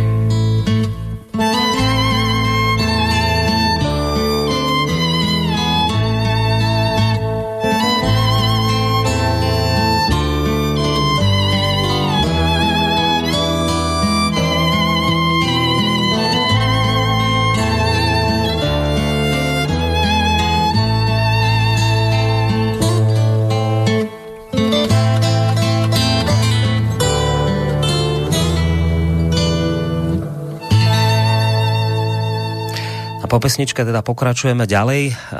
Hneď teda pokračujeme v debate, lebo ten čas nám mimoriadne rýchlo uniká. Ja len teda poviem, že dnes zámerne smerujem túto debatu ohľadom kauzy výbuchu vo Vrbieticiach tým smerom, o ktorej sa možno málo hovorí a pri tých všetkých informáciách sa na tieto atribúty celej tej debaty akoby zabúda. A práve využívam tú, tú možnosť, že dnes tu mám odborníka na veci bezpečnostné v podobe Stanislava Novotného, bývalého českého policajného prezidenta. Zároveň odborníka na veci mediálne, Petra Žantovského, ktorý práve ako mediálny analytik sa zaoberá prácou médií a preto smerujem tie otázky aj práve k týmto akoby opomínaným veciam. Už sme tu počuli napríklad tú vec, že to je také zvláštne, ak povie prezident Zeman možno pravdu, tak zrazu má čeliť vlasti zrade, lebo vyzradil tajnú informáciu a ne, nebavte sa o tom, či bola pravdivá alebo klamstvo. Bola to tajná informácia, je to vlasti zradca. Ale napriek, napriek, naproti tomu taký respekt denník, keď vyrukuje s nejakou tajnou informáciou, ktorú nemá odkiaľ mať a očividne je to utajená informácia, a možno dokonca klamlivá, tak sa všetci tvárime, že to je v poriadku, že to je predsa práca médií a to predsa robia vo verejnom záujme. Um, tak ja si to tak predstavujem, že no keby som bol nejaký taký, že človek, ktorý chápe, že sa týmto dajú uh, získavať nejaké plusové body pre to, čo chcem uh, dosiahnuť, tak by som si celkom vedel predstaviť aj takúto situáciu, že ako človek, ktorý mám prístup k takýmto tajným informáciám, niečo zámerne pustím do médií, hoci aj kľudne môžem vedieť, že je to klamstvo, ale veď tie médiá urobia tú špinavú prácu, možno za peniaze, možno z nevedomosti. No a Petr Žantovský hovorí, no pozor na to, to môže byť veľmi nebezpečné. A teraz pred pesničkou zaznela tá otázka, že a kde sú teraz tie štátne orgány, ktoré predsa toto majú kontrolovať? Kde sú tie všetky orgány, ktoré majú bdieť nad tým, aby takéto informácie neutnikali, aby takýmto spôsobom potenciálne nemohli byť zneužívané? Stando, kde sú tie orgány? Které toto mají kontrolovat? No tak já se ptám společně s vámi. Eh, protože eh, jak bezpečnostní informační služba, která zcela evidentně je na vině, nebo někdo je na vině, prostě buď nejsou schopni ochránit svoje informace, a nebo ty informace dokonce záměrně distribuují. V obou případech je to samozřejmě trestná činnost a nevypovídá to o dobré práci bezpečnostní informační služby. Ale co je podstatné, tak orgány činné v trestním řízení, nebo ty, které mají alespoň prošetřovat, jak si, protože jak si jde o důvěrnější prostředí, intimnější, proto se, jak si na to vytváří speciální orgány, jako třeba e, GIPS, e, tedy Generální inspekce bezpečnosti sborů, tak dále, e, tak ti všichni mají prošetřovat, jakmile se dozvědí o nějakém takovém podezření. Ty orgány činné v trestním řízení tak konají ze zásady oficiality, to znamená z úřední moci. Jakmile se státní zástupce třeba vyšetřovatel, státní zástupce dozvědí z tisku, že se něco takového stalo, eh, tak samozřejmě má okamžitě jednat. Má prostě zahájit trestní řízení třeba proti neznámému pachateli, ale má začít konat. Pokud vyhodnotí tu situaci tak, že došlo k úniku eh, tajných informací. Speciálně, jak si nepochybně, eh, naše eh, nejvyšší státní zastupitelství, případně vrchní státní zastupitelství, která jsou velmi vybavené na to pozorovat politiku. Vidíme to konec konců u těchto státních zástupců, kteří konkrétně představují tyto úřady, že když jde o nějaké PR, tak jsou politicky velmi obratní a nedovedu si představit, že by neviděli, eh, co se děje, že by se dívali vždycky zrovna ausgerechnet na jinou stranu.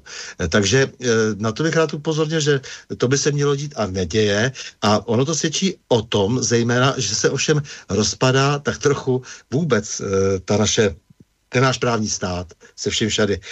Mě zaujala zaujala řeč eh, Marie Zacharové, to je ta slavná mluvčí eh, ministerstva zahraničí Ruské federace, která mimo jiné se ptá také na to, jak to tedy tedy s právním státem u nás, že vždycky si myslíme o sobě, my, že jsme součástí tedy západu, že my ty země na západ od Ruska, nebo minimálně tedy na západ od Ukrajiny, že si myslíme, že jsme civilizačně výše, tak jak to, že Eh, se u nás ty věci nedějí po právu, že se nic eh, nezjišťuje, eh, nepředkládají se důkazy, že si nepotrpíme na tu průhlednost toho trestního řízení. To bylo všechno v podstatě obsaženo v takovém jednom pěkném docela rozhovoru se s známým, známým publicistou a komentátorem Solovjovem, to je, to byl takový velmi prestižní pořad ruský,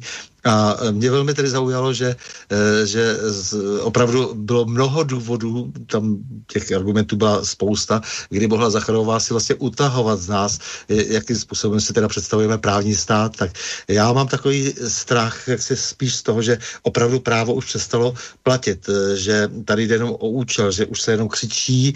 A samozřejmě ty spravodajské hry se hrají vždy přes média. Vždy byla média součástí spravodajských her. Za toho či onoho režimu a e, v podstatě e, po, celou, e, po celé to 20. století.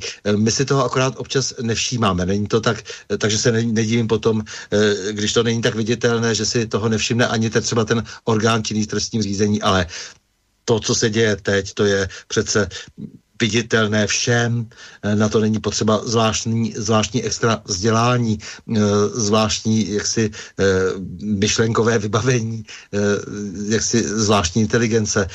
Tady je přece vidět to, co říkal třeba Petr o těch unicích e, z odposlechů, to je prostě strašlivý nešvar, to, to, to prostě, do té to se vůbec nedá e, nějak slušně pojmenovat. E, tady dostávají služby nebo některé zvláště vybrané útvary policie dostávají mimořádné možnosti, mimořádné pravomoci s tím, že se také budou mimořádně starat o utajení toho získávání těch informací a Eh, těch získaných informací potom. Eh, takže eh, když, je, když se děje to, co se děje, není nemožné, aby nekonali orgány činné s trestním řízení, ale jak vidíme, oni vůbec, už vůbec dávno neplní v podstatě tuto svoji povinnost, kdy tedy speciálně státní zástupce, který je ještě více než třeba vyšetřovatel policie, vybaven jaksi patřičným vzděláním, proto jsou tam extra zkoušky, pobírá velmi slušný plat e, za tuto svoji pozici. E, státní zástupce může jak, v jakékoliv trestní kauze nařídit vyšetřovateli, co uzná za vhodné. Tam je na to každý policejní ředitel krátký. Státní zástupce má jaksi mimořádné postavení, tomu se říká dominus litis. E, dominus litis, to znamená, že je to pán sporu, jak si on říká jako státní žalobce, on říká, co je v pořádku a co není v pořádku, ale ale e, také má takovéto povinnosti. Hmm. To znamená z té zásady oficiality jednat a hmm. nejedná. No, ešte jedna otázka na Petra k tomuto predsa lebo som to avizoval pred pesničkou a potom sa posuneme trošku ďalej k iným veciam, ale to zaznelo Petře, že Média majú v tomto tú čarovnú formulku konáme vo verejnom záujme. To, že konajú jednostranne, že vždy len niečo vylezie takéto čo by napríklad v tomto prípade nahrávalo nejak, ja neviem, proti Rusom v Dukovanoch, uh, proti Nord Streamu. To je také zvláštne, že teraz samozrejme nikto, ne, žiadne média typu Respekt nám nezverejnia nejaké takéto informácie, napríklad tajné, o tom, čo sa to udialo v tom Bielorusku, či naozaj teda bol ten atentát. Takýmito, disponujú, takýmito informáciami nikdy nedisponujú tie médiá. Väčšinou teda sú to len informácie, kedy je to nejako ako keby v prospech toho proamerického sveta, ale to teraz dajme bokom. Skrátka, dobre, je tu tá čarovná formulka, konáme vo verejnom záujme, to je naša úloha strážcov demokracie, aby politici boli pod tlakom. Existuje, Petře, podľa teba a máš ho nejako zadefinovanú tú hranicu, kedy to ešte je verejný záujem, kedy je to ochrana demokracie a kedy to už pod, e, spadá pod tie rizika, o ktorých tu teraz hovoríme. Existuje taká nejaká hranica?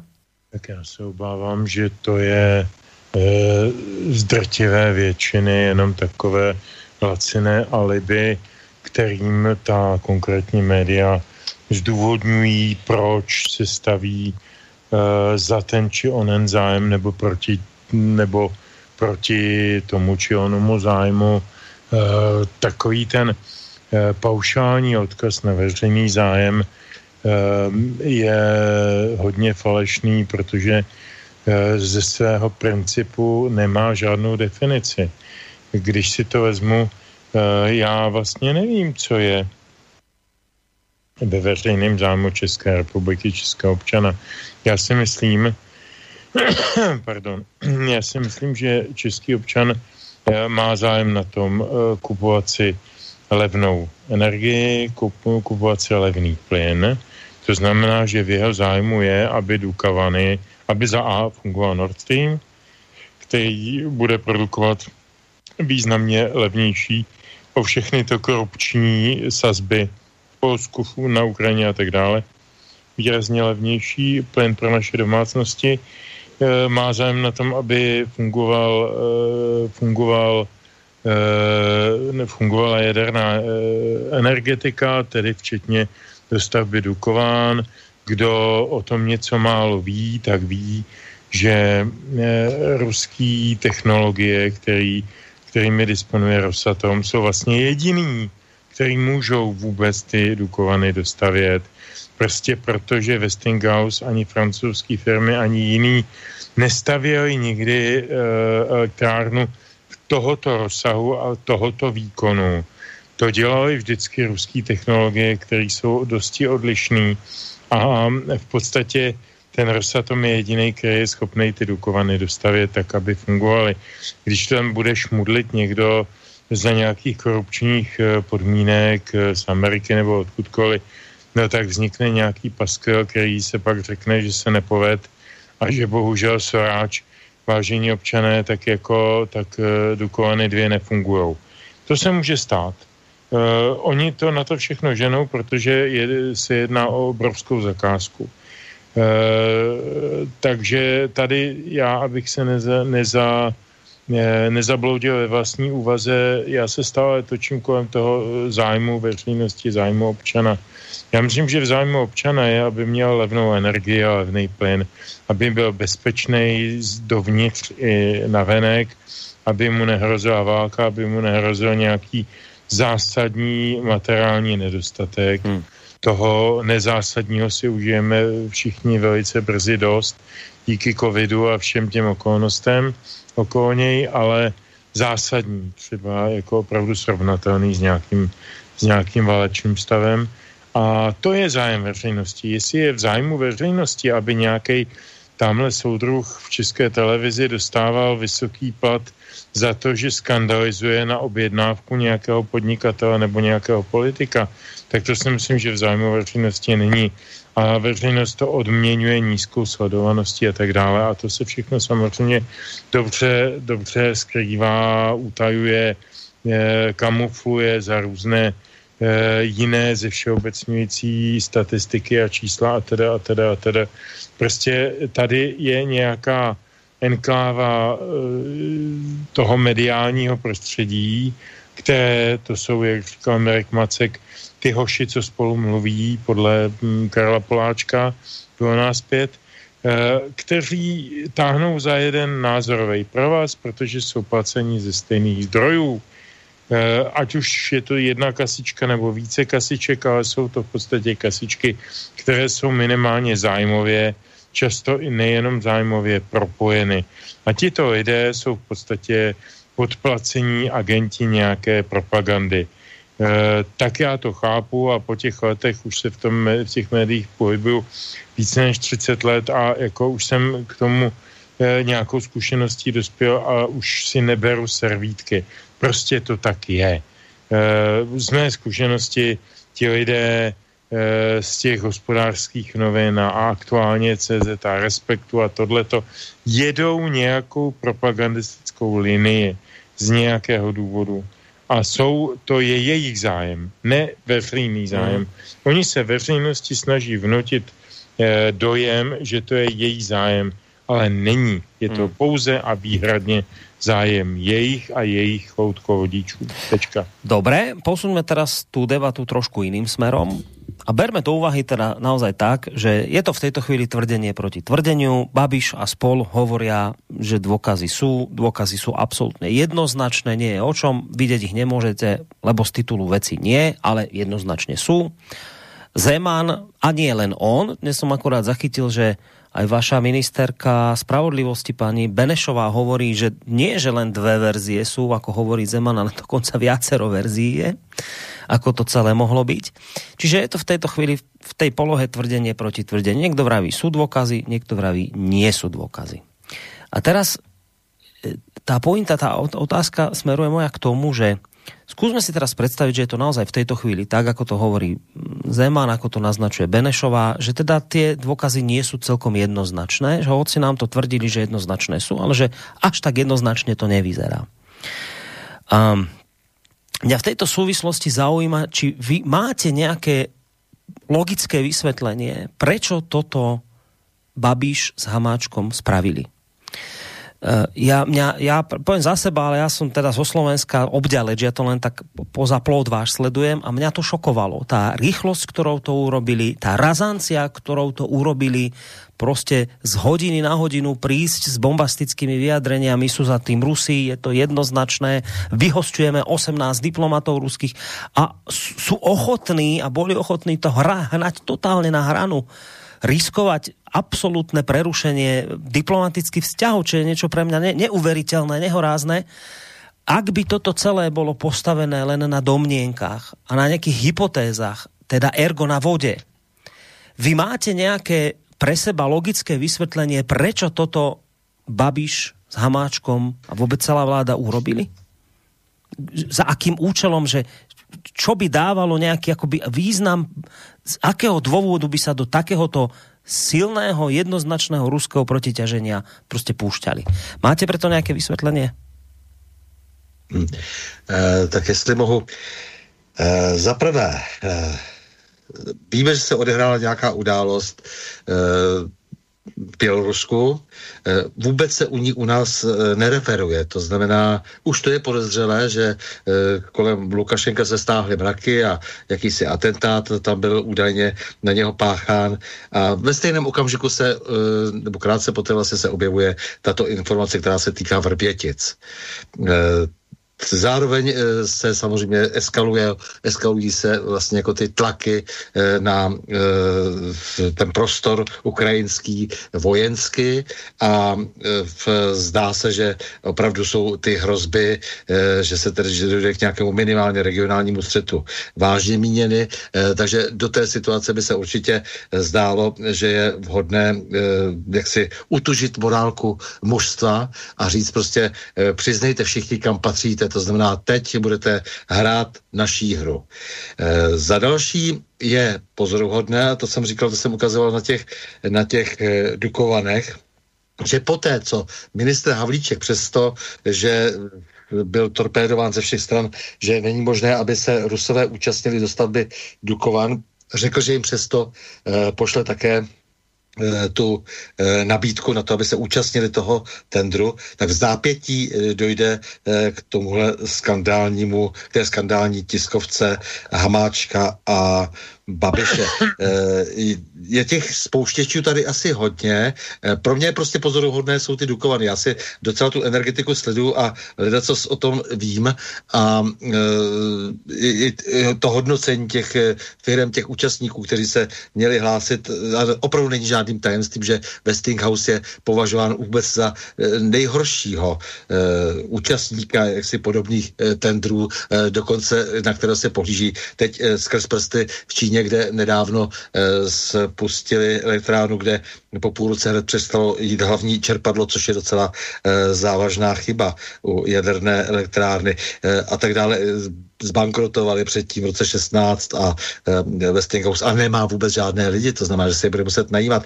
Jako by tady najednou šlo v té situaci, ke které, ke které vedle, vede vlastně ten, ten rozvoj spolupráce Německa a Ruska, jako by tady především šlo o to rychle toto všechno zastavit.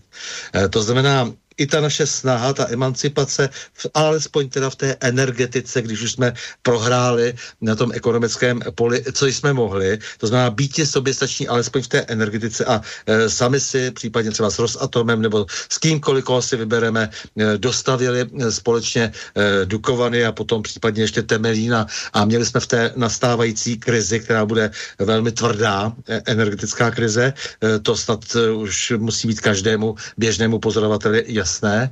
A v tomhle okamžiku zbývá 160 km k dostavění, eh, dostavění Nord Streamu 2 a jak se říká, firma třeba jako Volkswagen a jiné německé automobilky, které e, jsou v hluboké krizi, e, kde se nedá nevidět, že jim COVID, COVID velmi v tomto pomáhá, aby se domohli nějakých e, státních e, dotací, státních podpor a tak dále. Takže v této vlastně situaci složité energetické, kdy se Němci těší na to, že s Rusy udělají konečně tedy ten holport na ten plyn a Němci budou sami potom distribuovat ten plyn k nám, tak tady ještě je furt ta představa, že přece ty američani si alespoň ponechají to trošku dobité pásmo e, z té střední e, Evropy a toho mezimoří, toho trojmoří, kde bude mít jako velmi silné třeba postavení možná Polsko, to ještě nevíme, jak to celé dopadne, tak téhle situaci, kdy se hraje o několik jaksi důležitých vlastně pozic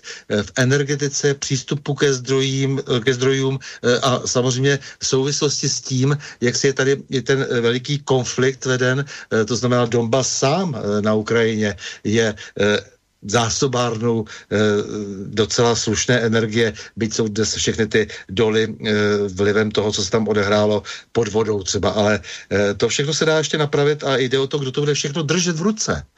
Řekl bych, že to je teda samozřejmě poziční strategická válka a teď se událo několik věcí, které se zdá, že eskalovaly eh, jaksi tu situaci tak, že bylo potřeba, aby Česká republika jasně přiznala barvu a řekla, kde stojí.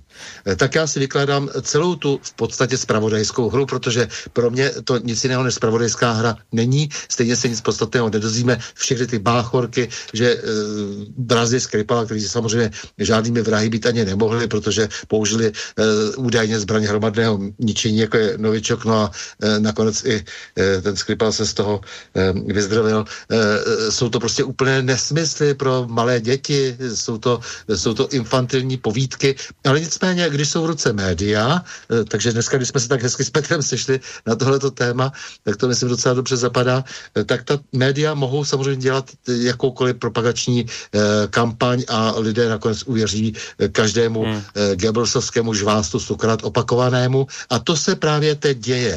Eh, takže řekl bych, že tady je několik vyhrocených věcí, kde je třeba do něčeho hodit vidle, něco zastavit alespoň, Dukovany klidně třeba i počkej, eh, ale hlavně eh, držet alespoň teda nějaké eh, pozice, ve kterých mohou vytvářet napětí, ale vazaly si držet eh, samozřejmě zároveň pod sebou, abychom se podřizovali jasně a jednoznačně, tak je třeba těm lidem také trochu pohrozit.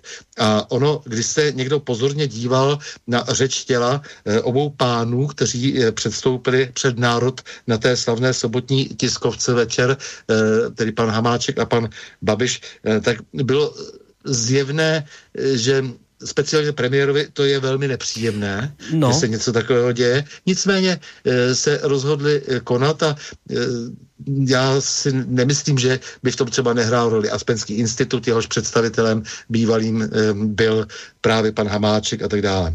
No, ja sa preto pýtam, a to je už otázka na Petra, ja sa práve preto pýtam na toho, na toho Babiša, prečo to robil s Hamáčkom. Ja rozumiem všetkým tým geopolitickým veciam, ktoré si hovoril e, Stando, od, od bieloruského pokusu atentát možno, neviem, cez Dukovany až po Nord Stream. A, a, a rozumiem tomu, že sa teraz takéto kauzy hodia. Ale ja sa zámerne pýtam, prečo to urobil ten Babiš s Hamáčkom.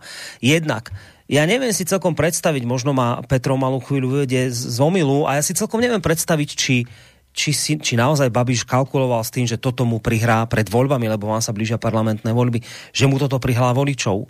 Že či s tým kalkuloval uh, Hamáček, ktorý teraz nech mi prepáči, ale vyzerá ako idiot, keď, keď ešte, ešte tesne pred tým, ako sa postavil na tú tlačovú besedu, išiel a mal ísť do Ruska dohadovať vakcíny Sputnik Ja som sa rozprával s Andreom Dankom po telefone, hovoril mu Hamáček, že treba zachraňovať ľudské životy. Zrazu otočí a, a rozpráva tu báchorku, ktorej nikto s, s dvoma mozgovými bunkami nemôže veriť, že ako ta, on tam išiel urobiť nejaké také, akože, aby Rusi nič netušili, tak urobil nejakú takúto maskirovku.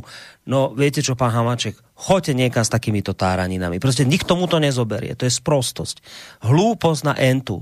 Babiš týmto, čo stvoril, že on myslí si, že týmto získa politické body. Ja sa preto pýtam na tom. Ja, ja všetkým týmto geopolitikám a problémom chápem, čo si povedal Stando, ale nejde do hlavy, prečo títo dvaja takto promptne konali, sami sa tým zhodili podľa mňa do veľkej miery v očiach vlastných voličov, urobil zo seba idiota Hamáček, ktorý išiel dohadovať Sputnik. Nerozumiem tomu, ja to nechápem, mne to prostě smeruje k niečomu, že niekto musel mať na nich niečo také, že to prostě museli zverejniť, hoci možno s tým ani veľmi nesúhlasili. Čiže preto sa pýtam a teraz Petra, že čo je podľa teba, Peťo, za tým, že takto konali, ako konali títo dvaja páni?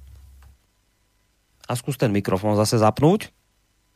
Tak, už jsem tady. Dobré. To se samozřejmě velice špatně dokazuje.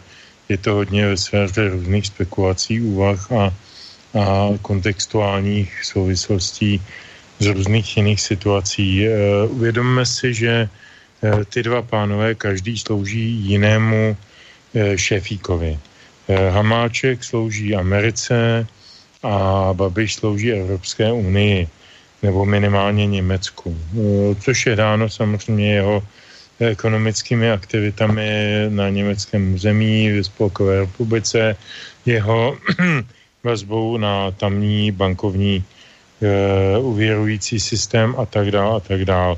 To je konec konců hlavní důvod, proč v roce 2017, když vyhrál volby a měl už si postavenou vládu, e, já jsem viděl seznam těch ministrů na papíře už, ve sněmovně, tak byla sestavena vláda s SPD a e, pak byl hm, jaksi přivolán na konzultace paní Mar- Merkelové a vrátil se zpátky a udělal vládu s ČSSD, která pro něj v daném okamžiku vůbec nebyla vnitropoliticky výhodnější, ale prostě byla pro něj potřebná z důvodu nějakého toho Eh, akcentu možná osobního, možná podnikového, já nevím, prostě je vzhledem k tomu Německu a k té Evropě.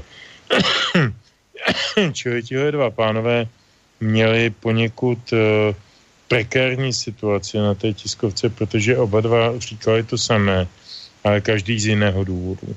Každý z jiného zadání. Myslím si, že, eh, jak jsem poslouchal pana premiéra Babiše, že přeci jenom si nechával do jisté míry otevřená vrátka e, někam jinam. Trošinku to přehazoval i na prezidenta a podobně a, a z, ze všeobecňoval to, ne, že by to bylo nějaké statečné vyznání e, něčeho, ale prostě jako měl jsem z něj ten pocit, že i body language a všechny tyto věci fungují trošku, trošku e, jinak. Pan Hamáček je je jako velmi údatný bojovník za zájmy, na které byl najat. to tak dělá, co, co, co má dělat a tak to nemá smysl snad ani komentovat, na to jsme v Čechách zvyklí. Eh, já bych spíš řekl na tohleto Margo, že mm, ten eh, státní postoj, nepostoj, eh, protože my tady máme ministra zahraničí, my tady máme senát, ještě nezaznělo dneska ta novinka, která, kterou jsem se dneska dozvěděl, že poradcem, jaksi novo, novým čerstvým poradcem předsedy Senátu pana Tajván vystrčila, eh, je jistý Petr Kolář, zakladatel evropských hodnot a, a někdejší pretendent na prezidentský úřad a, a, a způsobitel sarajevského atentátu a spousty dalších zajímavých vnitrostátních i mezinárodních aktivit. E, takže jako my tady máme čtverou zahraniční politiku, a čtverou, čtverou, čtverý náhled na to, jak se, jak se dál v tom ne, eh, orientovat a zároveň aspoň tím moudřejší. A musím říct, že mě velmi mrzí, že mezi ně teď už nemůžu počítat v této situaci Rudolfa Jindráka, šéfa zahraničního odboru eh, kanceláře prezidenta republiky, který vystartoval s tak eh, aktivistickým Eh, projevem nebo pojetím té věci, že by mu Mirka Němcová mohla závidět, tak ti rozumnější si uvědomují, že to přece není opravdu, a ty to Boris říkal velmi přesně, to přece není žádná sranda rozvázat nebo narušit diplomatický vztahy s jednou ze tří nebo čtyř supervelmocí. A já tam teď počítám tedy Rusko, Čínu, Eh, Spojené státy a pozor Indii. My si vůbec neuvědomujeme, že tady máme miliardu a čtvrt e, silnou Indii, která je na vzestupu a která v nejbližších dvou, třech, pěti letech bude sehrávat roli významného protihráče Číně, takže my se vůbec jako neumíme dokouknout nějakých eh, geopolitických důsledků. A my si teď roz, eh, roztentujeme, už bylo deset, tak můžu, rozjebeme diplomatické vztahy s jednou z nejdůležitějších velmocí. A pro nás je to Rusko důležité, protože je v Evropě. Je to na, naše velmoc. Spojené státy jsou za velkou louží, Čína je daleko, Indie ještě dál pro nás je nejbližší partner Rusko. E, a jako jakýkoliv, jakýkoliv e, snahy e, k tomu rozbití vzájemných vztahů může poškodit jenom nás, ne Rusy. A oni si to neuvědomují. To jsou diletanti. Všichni ti Vystrčilové a, a Němcoví a všichni ty Pekaroví, Adamoví, Langšádloví, já nevím, jak se všichni jmenují.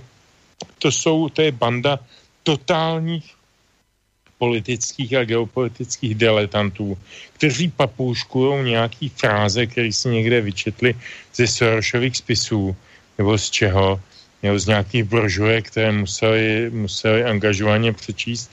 A, a teď to prostě nesou tu vlajku, jak kalousek vlajku Tibetu na hrad. Je to všechno komický a bylo by to komický, kdyby to nebylo tragický a hmm. nehrozilo to Eh, pro náš kulturní okruh velkým problémem. No ono to tragické je, pretože a ideme si dať za chvíľu pesničku, čiže na to odpovedať teraz nemusíme a po pesničke pôjdeme na maily a telefonáty, ale ono to tragické je, pretože toto ešte nezaznelo. Česká republika je dnes na zozname nepriateľských krajín pre Rusov. A tragické je to práve, práve v súvislosti, keď si zoberieme do úvahy, že vy v České republike máte takých ľudí, ako je napríklad Michal Romancov. My na Slovensku konec koncov máme takýchto ľudí kopec tiež. Pán Romancov hovorí, citujem, soupeření veľmocí směruje k přímé konfrontaci. Nadějí Česka je zůstat na ruském seznamu nepřátel. Toto sú, toto sú už vojnoví štváči, toto sú nebezpeční ľudia, ktorí vám povedia rovno, ja neviem už dokonca, či sa z toho tešia, že touto politikou smerujeme k, k priamej konfrontácii. Oni hovoria o priamej konfrontácii, bavíme sa asi o vojne a oni vravia, že nádejou Česka je zostať na ruskom zozname nepriateľov. To sú nebezpeční ľudia, vojnoví štváči, ktorých tam máte a ktorých máme my tu na Slovensku tiež. Čiže toto sú potenciálne mimoriadne nebezpečné aktivity, ktoré sa tu dejú. Niekto tomu tlieska, to sú predovšetkým ľudia, ktorí tú vojnu nezažili, ale je to strašné. Ale k tomuto možno sa dostaneme ešte v závere relácie, keď teda máme tu ešte nevybavené maily, takže k tomu určite sa musíme dostať po pesničke, aj prípadne k telefonátom, ak nejaké budú. Petře, poď na tú pesničku číslo 3. Abych to nezdržoval, písnička se jmenuje Loučení s Junkery, v originále to bylo Kaspadá Junkerákem, byli včera. Um, je to, je to um, je opět jedna z verbovních písní Bulata Kudžavy v podání a přitextování Jiřího Vondráka. Není svět pápěří, boje nás prověří, šedý kůň, rudý lem na čepici. Pánové junkeři, co na tom záleží, že jsou z vás teprv dnes důstojníci. Pánové junkeři, co na tom záleží, že jsou z vás teprv dnes důstojníci. Pánové junkeři, včera pluk ještě žil rytmem ne pochodu, ale tance. Člověk by vzpomněl rád, jen že nač vzpomínat na kouzlo procházek po fontánce. Člověk by vzpomněl rád, jen že proč vzpomínat na kouzlo procházek po fontánce. Nad šedí něvských vod pluk se dal na pochod, jenže loučí se jen naše stíny. Německá vojska zlá stravu chce prodělat nevěstu, utěší někdo jiný. Německá vojna zlá stravu chce prodělat nevěstu, utěší někdo jiný. Není svět pápěří, pozic nasněží, ze kterých včera pluk na steč pádil. Pánové junkeři, vám už čas neběží, vy už teď budete navždy mladí. Pánové junkeři, vám už čas neběží, vy už teď budete navždy mladí.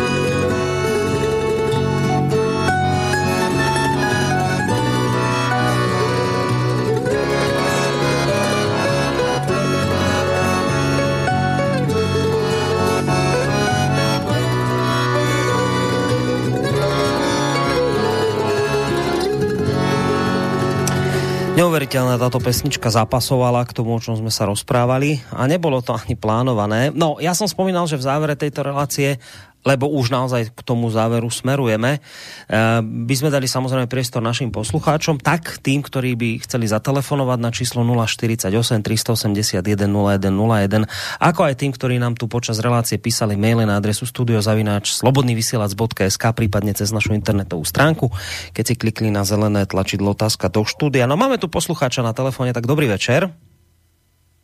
Dobrý večer páni. Chcem sa na začiatok opýtať, či sa počujeme, lebo telefonujem z auta. Počujeme, áno, áno, počujeme. Počujeme, výborne. Som veľmi rád, že vás môžem počúvať po ceste. Naozaj hrozne zaujímavá téma, hrozne zaujímavá diskusia. Uh, ja by som mal len jednu jedinú otázku. Ak by, ak by ste mi vedeli odpovedať na túto otázku, vy pán redaktor takisto váš host.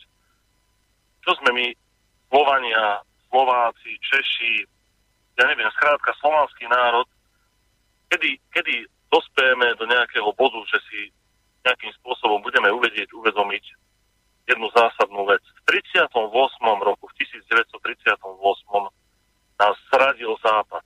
Hodil nás cez palubu, hodili nás Hitlerovi, Mussolinimu, Chamberlain, Deladier si sadli za jeden stôl, obetovali Československo, obetovali náš národ, spravili z nás protektorát a tak ďalej.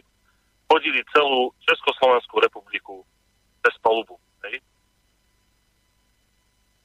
Ťažké obdobie sme prežívali, dobre, hej, v 68. prišli Rusi a tak ďalej, ale kedy si slovenský, aby som to, to chcel túto jednu otázku vám položiť, kedy si Slovák a Slován a Čech uvedomí jednu vec, že naozaj asi ten, zá, ten západ nás oklamal, podviedol už niekoľkokrát a že nám vždycky ten blíž, blíž, blízky východ, alebo respektíve to Rusko bolo vždycky na pomoci vo všetkom, hej. Dobre, možno teraz povieme, hej, keď budeme hovoriť o tom, že bol tu 68. rok a tak ďalej, komunizmus a podobné veci. Ale pozrite sa, kde sme dnes. Totálne sklamaný, zničený západom, absolútne zlikvidovaná infraštruktúra, totálne úplne úpadok morálny, presne to, čo ste hovorili, média, denní gen disponuje takýmito vecami. Máme tu proamerických ministrov, to znamená človeka ako je Nač, Korčok, prezidentka, ľudia, ktorí v podstate sú naklonení totálne západu. Pravím, ja by som veľmi rád iba tú otázku svoju mm. rozvinul. Dokedy ešte, alebo respektíve, kedy Slovan a Slovák pochopí, že na východe je brat, hej, že je tam niekto, Rus, ktorý nás naozaj chránil, či už sa jedná po druhej svetovej vojne, alebo počas druhej svetovej vojny, keď nás oslobodili, keď nás Západ radil. Kedy, mm. kedy dospejeme, kedy, kedy vyzrieme na to, aby sme tieto veci vedeli pochopiť, že naozaj to Rusko je nám blízke. Hej? A kedy týchto ľudí s touto sprostou, sprostou prozápadnou, proamerickou propagandou niekde konečne vyženieme. No dobre, ďakujeme, ďakujeme za otázku poslucháčovi takto v závere, ale asi je to trošku jasné, že budeme dnes jemne naťahovať túto reláciu, že sme sa aj k mailom dostali. No, um, to je tá otázka, ktorú by som tak možno trošku inak preformuloval, že mnohí dnes to tak cítia ľudia, keď sa pozerajú na to, čo sa deje u nás na Slovensku, čo sa deje u vás v Českej republike nakoniec, ja by som bol prvý, ktorý budem dvíhať za to, že ak s nejakým národom byť solidárny, tak to sú Česi. Nemáme nikoho iného blízko, blízko na Slovensku, ako je, ako je český národ. Takže áno, za každých okolností buďme solidárni v prvom rade s Českou republikou. Ale v tejto chvíli ja sám musím povedať, že ja, ja nesúhlasím s, tým, čo moja vláda žiaľ Bohu urobila, že bez toho, aby bolo v tejto chvíli jasné, čo sa vlastne udialo, my už vyhosťujeme diplomatov, my katastrofálne zhoršujeme vzťahy s Rusmi. A teraz to je tá presne otázka, že mnohí ľudia sa pýtajú, že čo sa to preboha s tými Slovákmi a Čechmi deje, že my tu pomaly ideme byť po, po Poliakoch, dva národy, ktoré tu budú naj, najprotiruskejšie pod, pod slnkom, hoci teda nejde o to, že by si to mysleli ľudia, keď sa robia rôzne prieskumy, globseky, však sa na to pýtajú tie americké mimovládky, že už, už konečne to Rusko nemáte radi, máte radi Ameriku a furt tí ľudia zle odpovedajú, Slovensko vychádza ako najproruskejšia krajina. Dnes som sa dozvedel od uh, sociologa Vašečku, že dokonca sme vraj ešte najpro uh, jak sa to bolo, to najpropanslavistickejšia krajina, najzakonšpirovanejšia krajina, že tu sami, a, a že to sa pre, prejavilo aj vo forme toho, že veľa ľudí sa chce dať zaočkovať sputnikom, to je samozrejme vnímané ako veľmi zle, ale tí ľudia sa s tou akoby vládnou propagandou nestotožňujú proti Ruskou, keď sa ľudí spýtate, tí sú proti tomu, ale my máme vo, vo, vo vládach, aj tak v tej vašej, ako aj v tej našej proste politikov, ktorí naozaj v tejto chvíli robia všetko, na tej protiruskej vlne. A tak sa ľudia pýtajú pre Boha, čo sa to deje. Tak tu aj, tu aj smerovala a posluchačová otázka, že kedy si mi konečne niečo uvedomí vo vzťahu k Rusom, tak skúste na toto odpovedať páni. Mm-hmm. Stando, poď. no poď, Stando, ty, ty si nakoniec človek, prepáč, že ešte do toho skočím, ktorý teraz dáva vyjadrenia pre rôzne ruské médiá, takže skús práve ty možno na túto otázku odpovedať a potom aj vo vzťahu k tomu, ako vlastne Rusi samotní teraz vnímajú to, čo sa vlastne u vás, u nás deje. Ano, když už to že, eh, zmínil, že jsem eh, dával interview různým e, ruským médiím, zejména televizím, těch byla celá řada, já jsem si dohledal jenom, jenom některé, ale byla jich opravdu spousta, e, protože samozřejmě tady není schopen téměř nikdo už reagovat e, na ty ruské výzvy, abychom odpovídali, abychom se s nimi bavili, abychom normálně komunikovali. E, ty lidi všichni sledují vlastně už nějakou novou červenou niť e, propagandistickou, vědí, že musí opakovat nějaké nové fráze jak v 50. letech. Takže e, to je ten, ten důvod, proč dávám schválně ty rozhovory a píšu velmi rád do ruských médií. Konec konců má to také nějaký dopad daleko, daleko širší, neboť ta ruská velká vlivná média jsou velmi pozorována nejrůznějšími světovými agenturami a velkými médii v jiných zemích.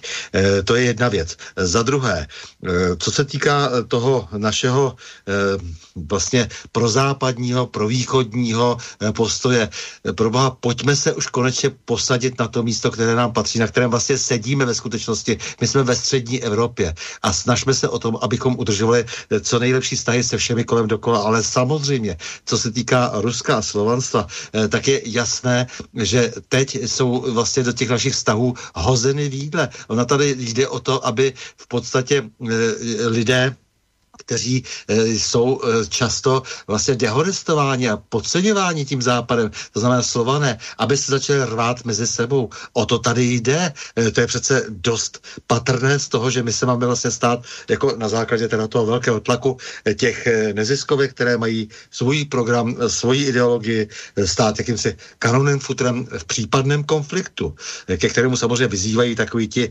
papeštější lidé přišli z východu, jako je třeba Romancov, kterého si tady zmínil. Eh, no takže eh, zvládnou nám pochopitelně z vůle těch, kteří nás kolonizačně ovládli, z vůle západu, tedy zejména Spojených států, protože ti mají tu sílu, eh, vlastně, která je vyjádřená těmi tajnými službami a jejich operacemi na našich územích na východ od Německa, tak ti nám samozřejmě vládnou a pochopitelně, že jim vyhovuje, když si mohou dosazovat skorumpované a zkompromitované politiky, kteří samozřejmě kdykoliv, kdy se to hodí a my můžeme jenom dnes usuzovat, jak si z toho, v jakém kontextu se to všechno stalo s těmi vrběticemi, tak můžeme jenom usuzovat, proč se to zrovna hodilo jim, aby rozpohybovali naše politiky, případně slovenské politiky, uh, k tomu, aby jednali proti českým a slovenským národním zájmům. A samozřejmě to, co se teď děje v té vrbětické kauze, není nic jiného, než že jednáme proti vlastním zájmům. Hm? No a to je práve aj tá otázka na Petra, že fakt, že čo sa to deje proste na Slovensku, v Českej republike, že my sme naozaj taký pápežskejší ako pápež v tomto prípade. Však zoberte si len tú vec, keď, keď bola kauza Salisbury, chceli vyhosťovať, my sme vyhosťovali, my sme boli solidárni. Teraz niečo sa udeje v Českej republike, poviete kolegom v zahraničí, však poďte, vyhosťujeme solidarita. Nikto nič podstate žiadne veľké európske štáty v tomto smere nič nekonajú a nakoniec ukazuje sa, že samotným Nemcov to vyhovuje, že vy si rozhádate Rusov, však nakoniec Nemci vás budú veľmi radi zastupovať, keď na to príde a ešte radšej samozrejme, keď vaši obchodníci prestanú s Ruskom obchodovať, tak oni veľmi radi si tie svoje nemecké kábly natiahnu. Napríklad u nás na Slovensku jedna z vecí, ktorá má byť akoby dopadom zhoršenia vzťahov s Rusmi, toho aktuálneho je, že napríklad Rusi prestali vykupovať slovenskú hydinu. No v poriadku, však boli sme solidárni, sme frajeri, sme proti Rusky, len teda vo výsledku nemáme kam tú našu hydinu teraz dávať, ktorú sme dávali do Ruska, tak iste bude iná krajina, ktorá veľmi ráda začne napríklad hydinu posílať tú svoju do Ruska a bude obchodovať. Čiže to, Petře, čo sa toto preboha deje s týmito dvoma národmi, a teda s národmi, ja teraz nechcem hovoriť o ľuďoch, ja hovorím o politických predstaviteľoch týchto krajín, ktorí teraz na, nabehli na takú šialenú nejakú protiruskú vlnu, že hľadiac, nehľadiac na to, či nám to škodí, či nám to ublíži, aké škody napáchame, len aby sme sa teda nejakým spôsobom zapáčili, aby sme ukázali, že aj my sme patríme do tej západnej Európy a vieme byť proti Rusky ešte viacej ako vy.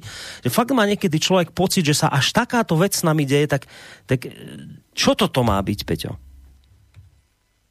Já bych se určitě vrátil k tomu, eh, co říkal Standa. Bylo to velice přesné oprávněné. My bychom si měli,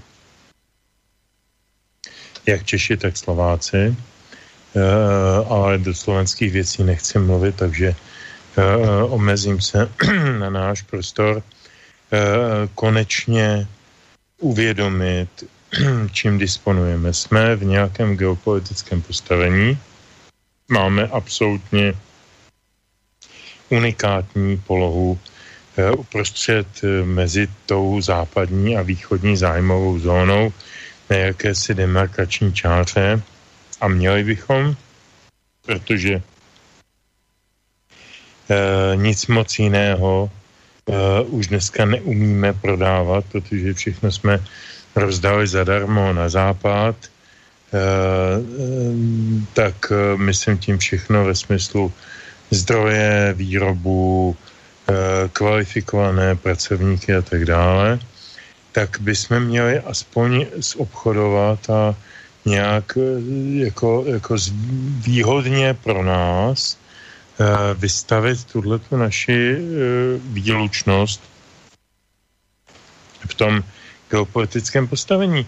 Je, pro boha takových zemí na světě není mnoho.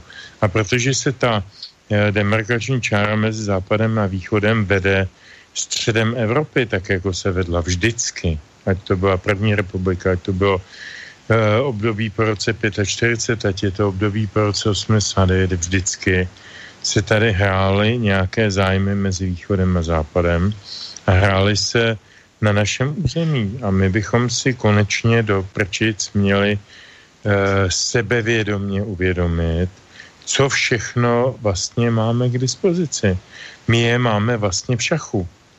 Jako je to směšný, když to takhle řeknu. Máme tam samozřejmě, uvědomujeme si všechny ty obrovské arzenály a všechny ty možnosti a technologie a, a, a, a lidské zdroje a já nevím, co všechno, které jsou na jedné na druhé straně, uh, ale my jsme mezi nima. A bez nás to vlastně nemůžou udělat. Oni nás můžou pouze okupovat, tak jako okupovali Němci, jako okupovali Rusové, jako dnes okupují uh, jiným způsobem ekonomickým Američané nebo západní Evropa, ale není to, není to uh, sebevědomí postavení té země. A Slováku se to týče úplně stejně podle mě, protože jste jenom malinka to od nás na východ a konec konců ty naše dvě země e, sdílely velký kus historie společně a máme toho opravdu hodně, hodně společného. Čili, čili já jsem, já jsem e, velmi zklamán z naší politické reprezentace, že není schopná se sebevědomě postavit tomu nátlaku, který se na ní žené z jedné i z druhé strany. Ano, já to řeknu úplně natvrdo. Já si nepřeju být kolonií ani Ameriky, ani Evropské unie, ani Ruska. Já si přeju být e, občanem e, České republiky, která má své sebevědomí, má svoji hodnotu, umí ji prodat, umí ji zobchodovat za nějaké jiné, tak jako Švýcarsko, že ano. E, tam si myslím, že je asi nejbližší možný nějaký, e, nějaký e, podobný model, i, i když historicky samozřejmě vznikl jinak, ale, ale v zásadě jsou na tom podobně jako my. Čili ta, ta, taková ta vyvažující pozice mezi východem a západem je pro nás optimální. Eh, to, že my se vždycky nakonec poděláme strachy před jedním nebo druhým zdánlivě silnějším modelem nebo, nebo mm, tím, tím fenoménem, tak eh, to je naše chyba. Eh, bohužel se opakuje v historii mnohokrát, Eh, slyším na každém kroku názor, že jsme moc malý národ na to, abychom si vládli sami. My musíme s někým táhnout za jeden mm. jeho provaz. Eh, nemusíme. My ten provaz nebo to táhnutí můžeme dobře obchodovat. Eh, jenom kdyby si to tady někdo sakra už uvědomil a přestal myslet na svoje fabriky v Německu nebo v jinde, nebo, nebo svoje zájmy nebo svoje afinity k nějakým těm či o něm spravodajským službám někde na východě, na západě, to je jedno. E, a začal myslet na, na politiku jako službu obci. Teď sakra pod antiky e, je, je politika služba obci. A to neplatí. To neplatí. Tady se handluje, tady se kšeftuje, ale nekšeftuje se e, v náš prospěch, ale kšeftuje se v prospěch někoho, e, úplně jiného. A jsem, jsem z toho velmi zklamán. No neviem, ako je to u vás v Českej republike, ale predpokladám, že rovnako ako nás na Slovensku. Keď sa hovorí o tom, že by sme mali byť nejakým mostom medzi východom a západom, tak napríklad oficiálne tvrdenie nášho ministra zahraničných vecí Ivana Korčoka alebo ministra obrany Jaroslava Naďa je, že toto je jedna z najkacírskejších myšlienok, že byť niekde uprostred, byť mostom. Obaja páni pripomínajú, že v konfliktoch sú mosty prvé, ktoré sa vyhadzujú do vzduchu. Takže túto myšlienku treba okamžite zavrhnúť. Pre Slovensko absolútne nereálna predstava. Nič ako most neexistuje, žiadne také, že vy budete medzi to je chiméra, my vždy musíme byť na nejakej strane a samozrejme teraz sme na tej správnej strane, na tej západnej, ktorá bojuje za euro, atlantické hodnoty, ľudské práva a tak ďalej. No, ale aby sme teda túto reláciu skončili aspoň v nejakom tom zhruba normálnom čase, tak máme tu ešte maily a navrhujem ich tak preletieť. Aj teda pokiaľ ide o odpovede, tak možno byť stručnejší, aby sme zase príliš túto reláciu nenaťahovali. Takže ideme na mail od Juraja. Páni, tak si myslím, že tá naša únia sa pod tlakom pandémie zbláznila. Dostali vírus blbosti, keď parlament dokáže prijať rezolúciu proti dovozu ropy a zemného plynu a snahu zakázať prí prístup Rusku k platobnému systému SWIFT a sankcie na osoby a ich rodinných príslušníkov, no a zdôvodnenie Navalny, sústreďovanie vojsk pri ukrajinských hraniciach a tak ďalej. To, že sa včera prechádzala po Kieve soldateska prívržencov SS divízie Galícia pri príležitosti jej vytvorenia našich poslancov nezaujíma. No a čo odhalili ruskí novinári? Vraj za výbuchom polského špeciálu pri Smolensku boli Petrova Boširov, skrátka sú lepší ako Belinkat, napísal Juraj. No táto informácia, čo píše ohľadom toho, že teda zakázať dovoz ropy a zemného plynu z Ruska, áno, toto dnes nejakým spôsobom poslanci Európskeho parlamentu dali nejakú takú výzvu alebo zase prijali nejakú nepodstatnú rezolúciu v tomto smere, že ak by teda nejak sa ďalej eskaloval ten konflikt s Ukrajinou, takže bolo by dobré záhodno úplne prerušiť dodávky e, ruského plynu a ropy a teda presmerovať e, tie dodávky týchto energonosičov teda z, z iných energií, z, z iných krajín. Takže e, toto nám píše poslucháč a dáva zároveň ako taký kontrapunkt k tomu, že, že to je zaujímavé, že tuto Rusov takto veľmi riešime, ale to, že po Kieve sa prechádza soldateska privržencov SS divízie Galícia, to nám a poslancom nejakým spôsobom neprekáža. Nebola tam otázkou skôr vyjadrenie takéhoto názoru, ale ak chcete, môžete na ne samozrejme zareagovať. Tak já řeknu jenom velmi stručně, tady jde normálně o souboj jaksi energetické závislosti. Je v tom americká ruka, není to zdaleka Evropská unie, která by se takhle rozhodla, protože Evropská unie je prapodivná entita už dneska. Spojené státy samozřejmě mají zájem na to, abychom dováželi jejich předražený, skapalněný břidlicový plyn. To je prostě celé jednoduše e, učinit nás zcela závislými. Takže všechny ty kauzy Navalní a, a, a tak dále, prostě ty, ty, ty ty zase se jenom hodí do krámu. A když se ti lidé nebudou hodit, tak zase už nebudou existovat, nebude to nikoho zajímat, nebude se o tom psát. Jde jenom teď o to, kdo nás všechny učiní na sobě závislými. A protože velmi pokročila jednání mezi Německem a Ruskem a jak říkám, zbývá těch 160 kilometrů eh, položit trubek, eh, tak eh, samozřejmě nervozita roste. Petře, chceš aj ty? Nejakú reakciu? Souhlas, souhlas. Dobre. Ja to avizoval už prvé. Dobre, takže ešte Juraj mail. Chlapci moji, zase vám nedám pokoj, ale na to ste tam. Interakcia musí byť, aj keby na chleba nebolo. Tak v Čechách sa blížia parlamentné voľby. Mám jedno prianie, vlastne dve. Poprvé, aby sa ANO a e, SD nedostali do parlamentu. No a k ním by som priradil tú rusofobnú opozíciu. Sú takí, akí sú sú, aj sú takí istí. Prial by som víťazstvo komunistom, ale len vtedy, ak by nebol na čele Filip alebo Skála a k ním SPD Okamuru na koalíciu stačia aj títo dvaja. Viem, že to nie je reálne a viem si predstaviť, čo by sa dialo na českej a nielen českej politickej scéne. Výťazný február by bol proti tomu nič. Tak takýto názor nám napísal Juraj. Ak chcete, môžete reagovať, ak nie, môžeme ísť na ďalší mail. Dobre. Ja, já jenom můžu říct, že samozřejmě, ano, sám posluchač to vyjádřil říkal, to je nereálné, no tak e, je to tak. No. Dobre, máme tu ďalej mail od Marty, dobrý večer všetkým štúdiu, ja som žena dôchodkyňa, laik a keď som čítala a videla tie fotografie dvoch ruských agentov v súvislosti so starou kauzou výbuchu vo Vrběticiach, tak som si povedala, to fakt nenašli inú fotografiu iných agentov, aby oblbli s tým celý svet. Čo ma šokuje, ako tomu všetci veria. To si fakt myslia, že ruské tajné služby sú tak neschopné, že majú dvoch cirkulujúcich agentov, čo raz z Babru otrávenie Skripalovcov, teda tuším o, okrem tých mačiek v dome, raz bulharského obchodníka so zbraňami, ktorý predáva zbranie zločincom po svete a napokon vybuchnú v časových intervaloch dva sklady zbraní, kde jeden najskôr horí, potom vybuchne a oni z toho výjdu živí. E, pritom ich nikto nevidel, veď to je tak smiešná aj laikovi, že ľutujem všetkých, ktorí tomu musia veriť a vyjadrujú sa k tejto vymyslenej lži.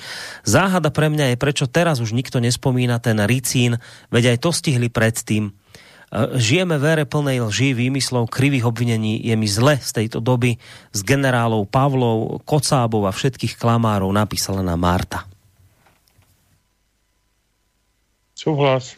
Hm, co k tomu dodat, protože uh, generál Pavel, uh, generál Kocáb, který by byl taky rád generálem, ten dnes hovořil na Václavském náměstí, tak uh, samozřejmě sami karikují vlastně celou tu jakoby opozici. Krátučky mail od Jaroslava. Dobrý večer. Len pre zajímavosť 27.4 teda toto úterý podepsala francúzska společnost EDF jako náš ČES smlouvu s ruským Rozatomem. Přikládám odkaz na seriózní web. No, takže vo Francúzsku to nevadí, keď sa s Rozatomom spolupracuje, ale my tu budeme veľmi protirusky a všetky podobné aktivity torpédovať. Takže ak chcete, môžete a potom tu máme ešte, teda reagovať a ešte potom tu máme posledný mail od Dušana a tým by sme dnešnú reláciu ukončili. Samozrejme ešte pesničkou, ale ak chcete, môžete reakciu k tomu mailu, ak nie, tak ideme ďalej. Já bych jenom jednu větu, já už jsem to říkal. Eh, v té výstavbě jaderných elektráren Francie jich má mnohokrát více než my, ale nemají v součtu ani tu eh, ten výkon, jako ty naše dvě nebo tři v současnosti. A e, ten, ten jaksi odborný vhled do této situace velí, pokud je ta vláda nebo ta vládnoucí elita odpovědná, vybírat podle odborné možnosti, schopnosti, dispozice a tak dále, ne podle politické. A my se tady v tuto chvíli přijíme nějakou politickou chimerou, která nám e, zaslepuje oči, místo toho, abychom mysleli na to, za kolik naše děti budou kupovat elektřinu a to je strašný. Stando, máš aj ty k tomu niečo, či ideme ďalej? Uh, Takhle je to jednoduché. Ono je to dneska už tak, že Areva je samozřejmě pod vlivem Rosatomu, protože už tam koupé Rosové podíl. To znamená, všichni si uvědomují, že oni eh, se udrželi na špici toho vývoje, že skutečně ta pátá generace a jedou pořád dál, eh, má za sebou obrovskou e, skupinu už dneska nových odborníků, e, kdežto všichni ostatní zaspali. E, tak to je jenom tak pro vysvětlení, prostě proč jsou dnes tak vřelé vztahy v tom jaderném programu mezi Francií a Ruskem. A ještě jednou se vrátíme tady k tomu, prostě, proč tady ten tlak je tady na tu střední Evropu globalisté, američtí globalisté, tedy pod americkou vlajkou, protože mě už se dneska velmi obtížně říká, že někdo je, jak si, eh, že za něčím stojí nějaké státy, ty státy z už někdo vlastní a někdo jim diktuje, eh, což je prostě ta eh, smutná realita současnosti, tak oni chtějí prostě držet střední Evropu. To je veliký problém, jak si, že oni tady chtějí vytvořit jakýsi koridor sanitér a to je velmi nebezpečná věc. No a máme tu posledný mail od Dušana. Všetko je v podstate veľmi jednoduché. Názory ako také sú budované už v školách, ktoré sú obrazom kopírovania z anglosaskej kultúry a tým pádom obsadzovania vrcholných funkcií tej istej názorovej skupiny a umocnenej mediálnou sférou. Všimnite si, že táto rusofóbia sa zintenzívňuje až po jednej generácii a začína sa s prepisovaním histórie. Tajnej služby tu boli a budú tzv. konšpiráčné médiá cez jej finančné zdroje ťahajú za kračí koniec, preto my starší musíme vysvetľovať a argumentovať, pokiaľ nebude k dispozícii kritická masa cca 20%, ktorá dokáže zvrátiť celé toto zverské smerovanie. Ďakujem za perfektnú analýzu a celému slobodnému vysielaču ste perfektní.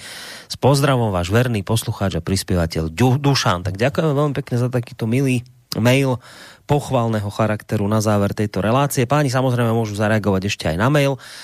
Ak teda chcete, tak najskôr stando, lebo potom sa zostanom aj hneď rozlučíme a Petr ešte nám ozrejmi tú záverečnú pesničku. Takže Stando, nech sa ti páči, ak chceš na to reagovať, môžeš. Velmi jednoduše, ano, posluchač má naprostou pravdu, musí nás být aspoň třeba těch 20% a e, potom je vlastně téměř jedno, jestli máme k dispozici média nebo nemáme, ale samozřejmě ta média jsou důležitá, abychom se dorozuměli. E, všechno ta opatření kolem covidu směřují ale k tomu, abychom ne, spolu vůbec nekomunikovali.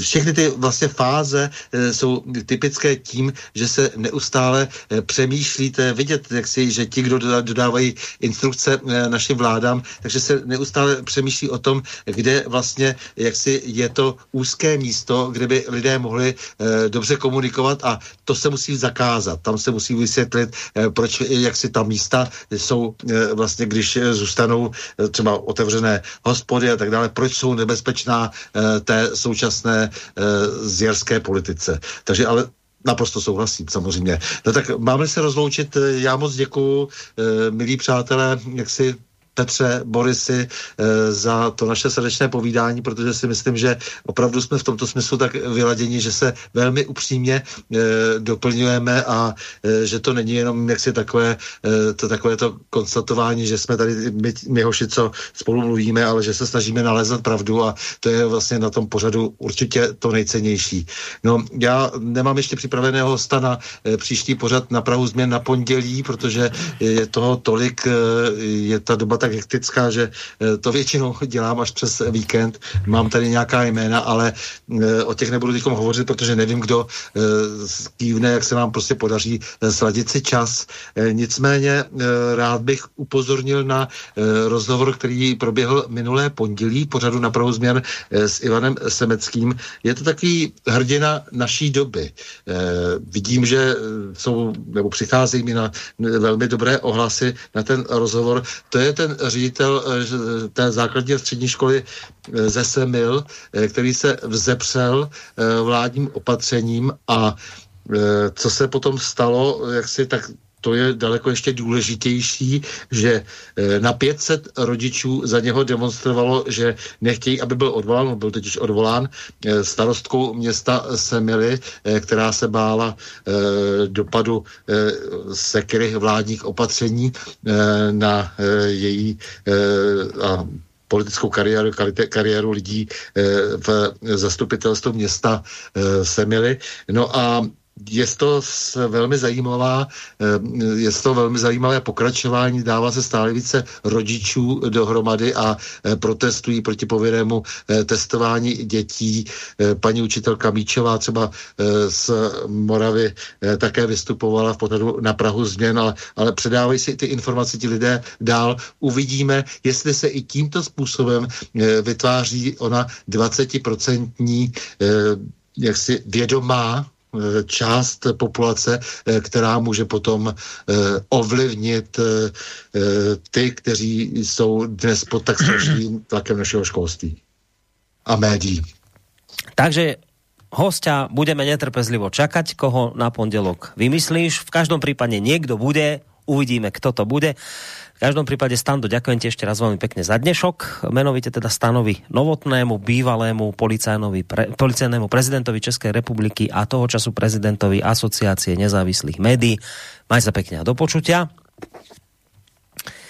A ak tento sa už asi odhlasil, ale Petře, s tebou sa počujeme ešte, dúfam.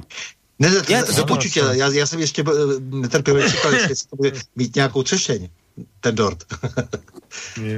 Dobre, tak Stando... Áno. Hm?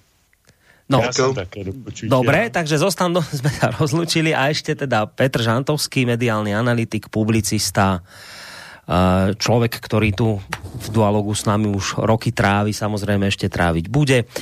Tebe, Peťo, takisto ďakujem za informácie, ktoré tu odzneli a štandardne ťa ešte vyzývam k tomu, aby si nám teda potom aj priblížil tú záverečnú pesničku. Já bych teda, aniž bych to chtěl natahovat, jenom se vyjádřil k tomu, co říkal Standa. k těm procentům, 20%. To je jako ambiciozní věc, 20% aktivizujících se občanů, ale já bych eh, navzdory své tradiční eh, pozici skeptika a pesimisty bych tady chtěl připomenout, že eh, v těch posledních dvojích prezidentských a minimálně jedněch parlamentních volbách promil, promluvila podstatně vyšší část procenta obyvatel a dvakrát posadila do, eh, do funkce prezidenta, který není v žádném případě konformní vůči tomu, čemu se dneska říká liberální demokracie nebo a teda a teda a teda. A když se, když se různé výzkumné agentury zabývaly tím, do jaké míry jsou konformní obyvatele s názory pana prezidenta Zemana, tak a, a byla to otázka, co já vím, e, migrace, otázka, otázka Evropské unie a tak dále, tak se zjistilo, že s jeho názory se stotožňuje 75 až 80 E, pravda, ty volební výsledky byly třeba v jednom případě nějakých 55, v druhém případě nebo 650, v druhém případě o něco méně procent. Nicméně bylo to převažující procento. To samozřejmě vždycky souvisí s tím, e, s tou volební účastí, ale, ale znamená to, že ta veřejnost není tak deformovaná a tak oblbaná tím, tím e, takovým tím mediálně politickým mainstreamem, o kterém se tady vždycky bavíme. A já jsem v tomto ohledu docela optimista. Nevím samozřejmě, jak dopadnou volby na letos na podzim a už vůbec ne e, volby prezidentské v roce 23. To se nedá předvídat, ale věřím v rozum našich lidí a našich občanů. A zatím se vždycky nějakým způsobem projevil a docela pozitivně, takže proto jsme tam, kde jsme. A navzdory tomu, že se to mnozí snaží rozbít, uh, narušit a spochybnit. Takže děkuji našim občanům, děkuji našim posluchačům, posluchačkám, děkuji tobě, Boris, děkuji Standovi Novotnému a posílám vám jako poslední písničku dnešního pořadu eh, snad i symbolicky eh, o Kudžavu píseň v podání Jiřího Vondráka. Ta písnička se jmenuje Modlitba. Dobrou noc. Dobrou noc aj tebe a samozrejme skôr ako si tú pesničku pustíme, tak na jednej strane sa aj vám obom chcem poďakovať za to, že ste teda uh, ešte nám venovali ďalšiu polhodinku takto neplánovane v rámci tejto relácie, ale videli ste sami, že bolo sa naozaj o čom rozprávať a to sme naozaj nespomenuli všetky aspekty, ktoré s touto témou súvisia.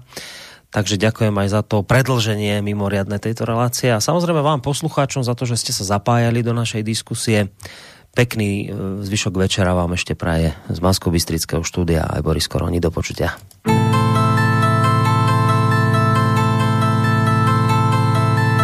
Dokud se zem ještě točí a umí slunce hřát. Dej, pane Bože, každému to, co by měl tak rád. Ať moudrý na hlavu spoléhá a zbabělec na koně Šťastnému dej hodně peněz a nevynech ani mě. Šťastnému dej hodně peněz a nevynech ani mě. Dokud se zem ještě točí, vše pane v tvé moci je tomu, kdo dere se k moci, dej, ať si jí užije. Štědrému dej chvíli oddechu, aspoň na konci dne. Kainovi pokání dopřej a nevynech ani mě.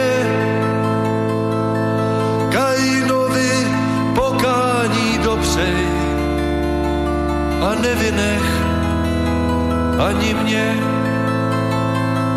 Já vím, ty dokážeš všechno a věřím